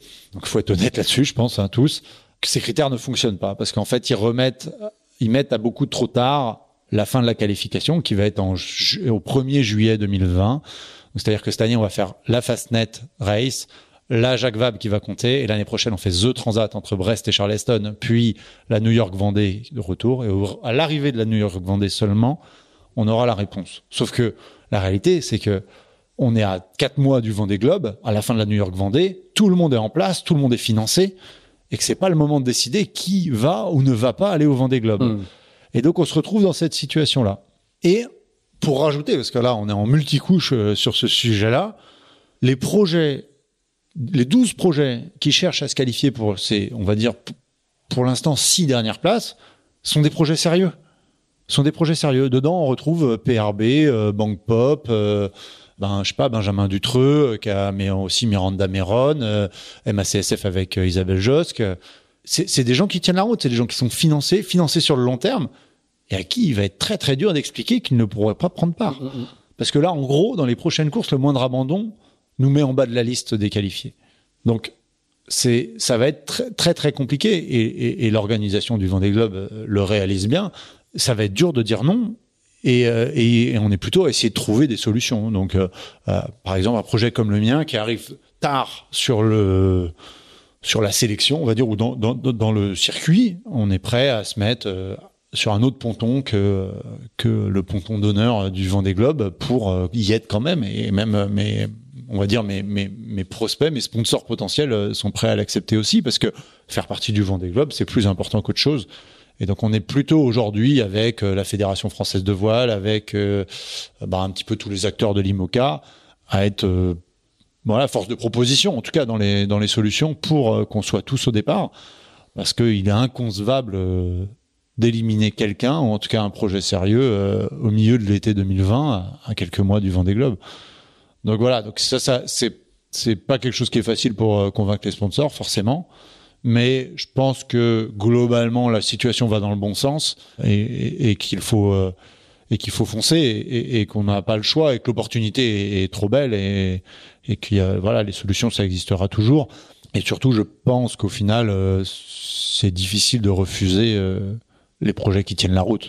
Pas, voilà. Donc le problème, c'est l'incertitude. C'est de savoir. Voilà, il y a, voilà, il y a une incertitude, mais bon, on sait que j'ai envie de te dire, on sait que comme dans toute situation, il y a que des solutions et, et ça passera par une solution. C'est tout. C'est pas et ça va être euh, ça va être très très dur de, de, de dire aux gens, bah, parce qu'on est en fait ce système-là est capable de dire à des gens, euh, ça fait trois ans que vous êtes sur le circuit, mais vous n'allez pas aller au Vendée Globe. Et c'est là où en fait on tombe dans un système. Euh, autant dire à un projet hyper tardif, tu vas pas au Vendée parce que t'as pas participé mmh. au circuit, ben c'est pas forcément un problème. Et en fait, aujourd'hui, il y a deux, pour, pour être complet avec toi, il y a, il y a deux soucis. C'est qu'on sent que ça va potentiellement bouger, le nombre de places, au moins de quelques-unes, de combien je ne sais pas. Donc on essaye tous de, de, de, de jouer des coudes pour ça, et, mais aujourd'hui c'est limité à 30. Et on est, comment dire, il y a, y a, personne ne, ne, ne, peut nous certifier que ça ne va pas bouger. Ouais. Et là, ça crée la double incertitude en mmh. fait. Donc c'est ça qui est compliqué. C'est compliqué pour les organisateurs, mais on, moi je demande aujourd'hui en fait. Si on te disait non, t'as aucune chance, c'est pas la peine de te lancer. Exactement. Au moins, au Demain, on me dit. Mais là, il y a encore. C'est 30 places, Johan. Et pas une de plus. Pas une de plus. Probablement qu'on arrête parce que c'est pas raisonnable et je veux pas euh, hmm. embarquer des gens et gâcher l'argent des sponsors. Il y a des signaux qui disent euh, ça peut. Alors que tous les signaux sont en train de dire euh, que ça va bouger parce qu'ils ont globalement pas vraiment le choix parce que parce que tu tu peux pas jouer avec la carrière des gens comme ça et, qu'il faut être honnête avec soi-même. On a mis en place le mauvais système de qualification. Donc voilà. Donc moi, si demain on me répond, euh, Johan, c'est 30 places et c'est tout, ok, je vais aller chercher ailleurs. Mais comme c'est pas le cas, bah, je, persévère. Très bien. Eh ben, écoute, on te souhaite de te retrouver donc dans le bassin du port de pêche, sans doute, euh, si tout va bien. Peut-être bien. Ouais, ouais, ouais. Euh, le 6 novembre 2020, 6 8 8 8 novembre 2020. 8 novembre. Pour voir si tu, si, tu, si tu connaissais mieux les dates du futur que les dates du passé. eh ben, écoute, merci beaucoup pour euh, pour ce, ce très long enregistrement, mais passionnant. On a appris plein plein de choses. Bonne continuation à toi. Bon bouclage des derniers des derniers dossiers euh, avant le avant d'aller faire un petit peu d'Imoca et faire le Fastnet. Nous on se retrouve fin août pour un nouvel épisode avec euh, un autre marin ou une autre une autre skippeuse. On n'a pas encore on n'a pas encore choisi. On verra ça. Si vous avez apprécié ce long podcast à écouter en plusieurs épisodes sur la plage, je vous conseille de, de mettre 5 étoiles. Euh, c'est comme ça qu'on monte dans les référencements et qu'on a de plus en plus d'auditeurs. Donc et puis ça nous fait plaisir. Et puis n'hésitez pas à nous faire des des retours, qu'ils soient positifs ou négatifs. Voilà, merci Yann, bonnes vacances. Merci à tous, bonnes vacances.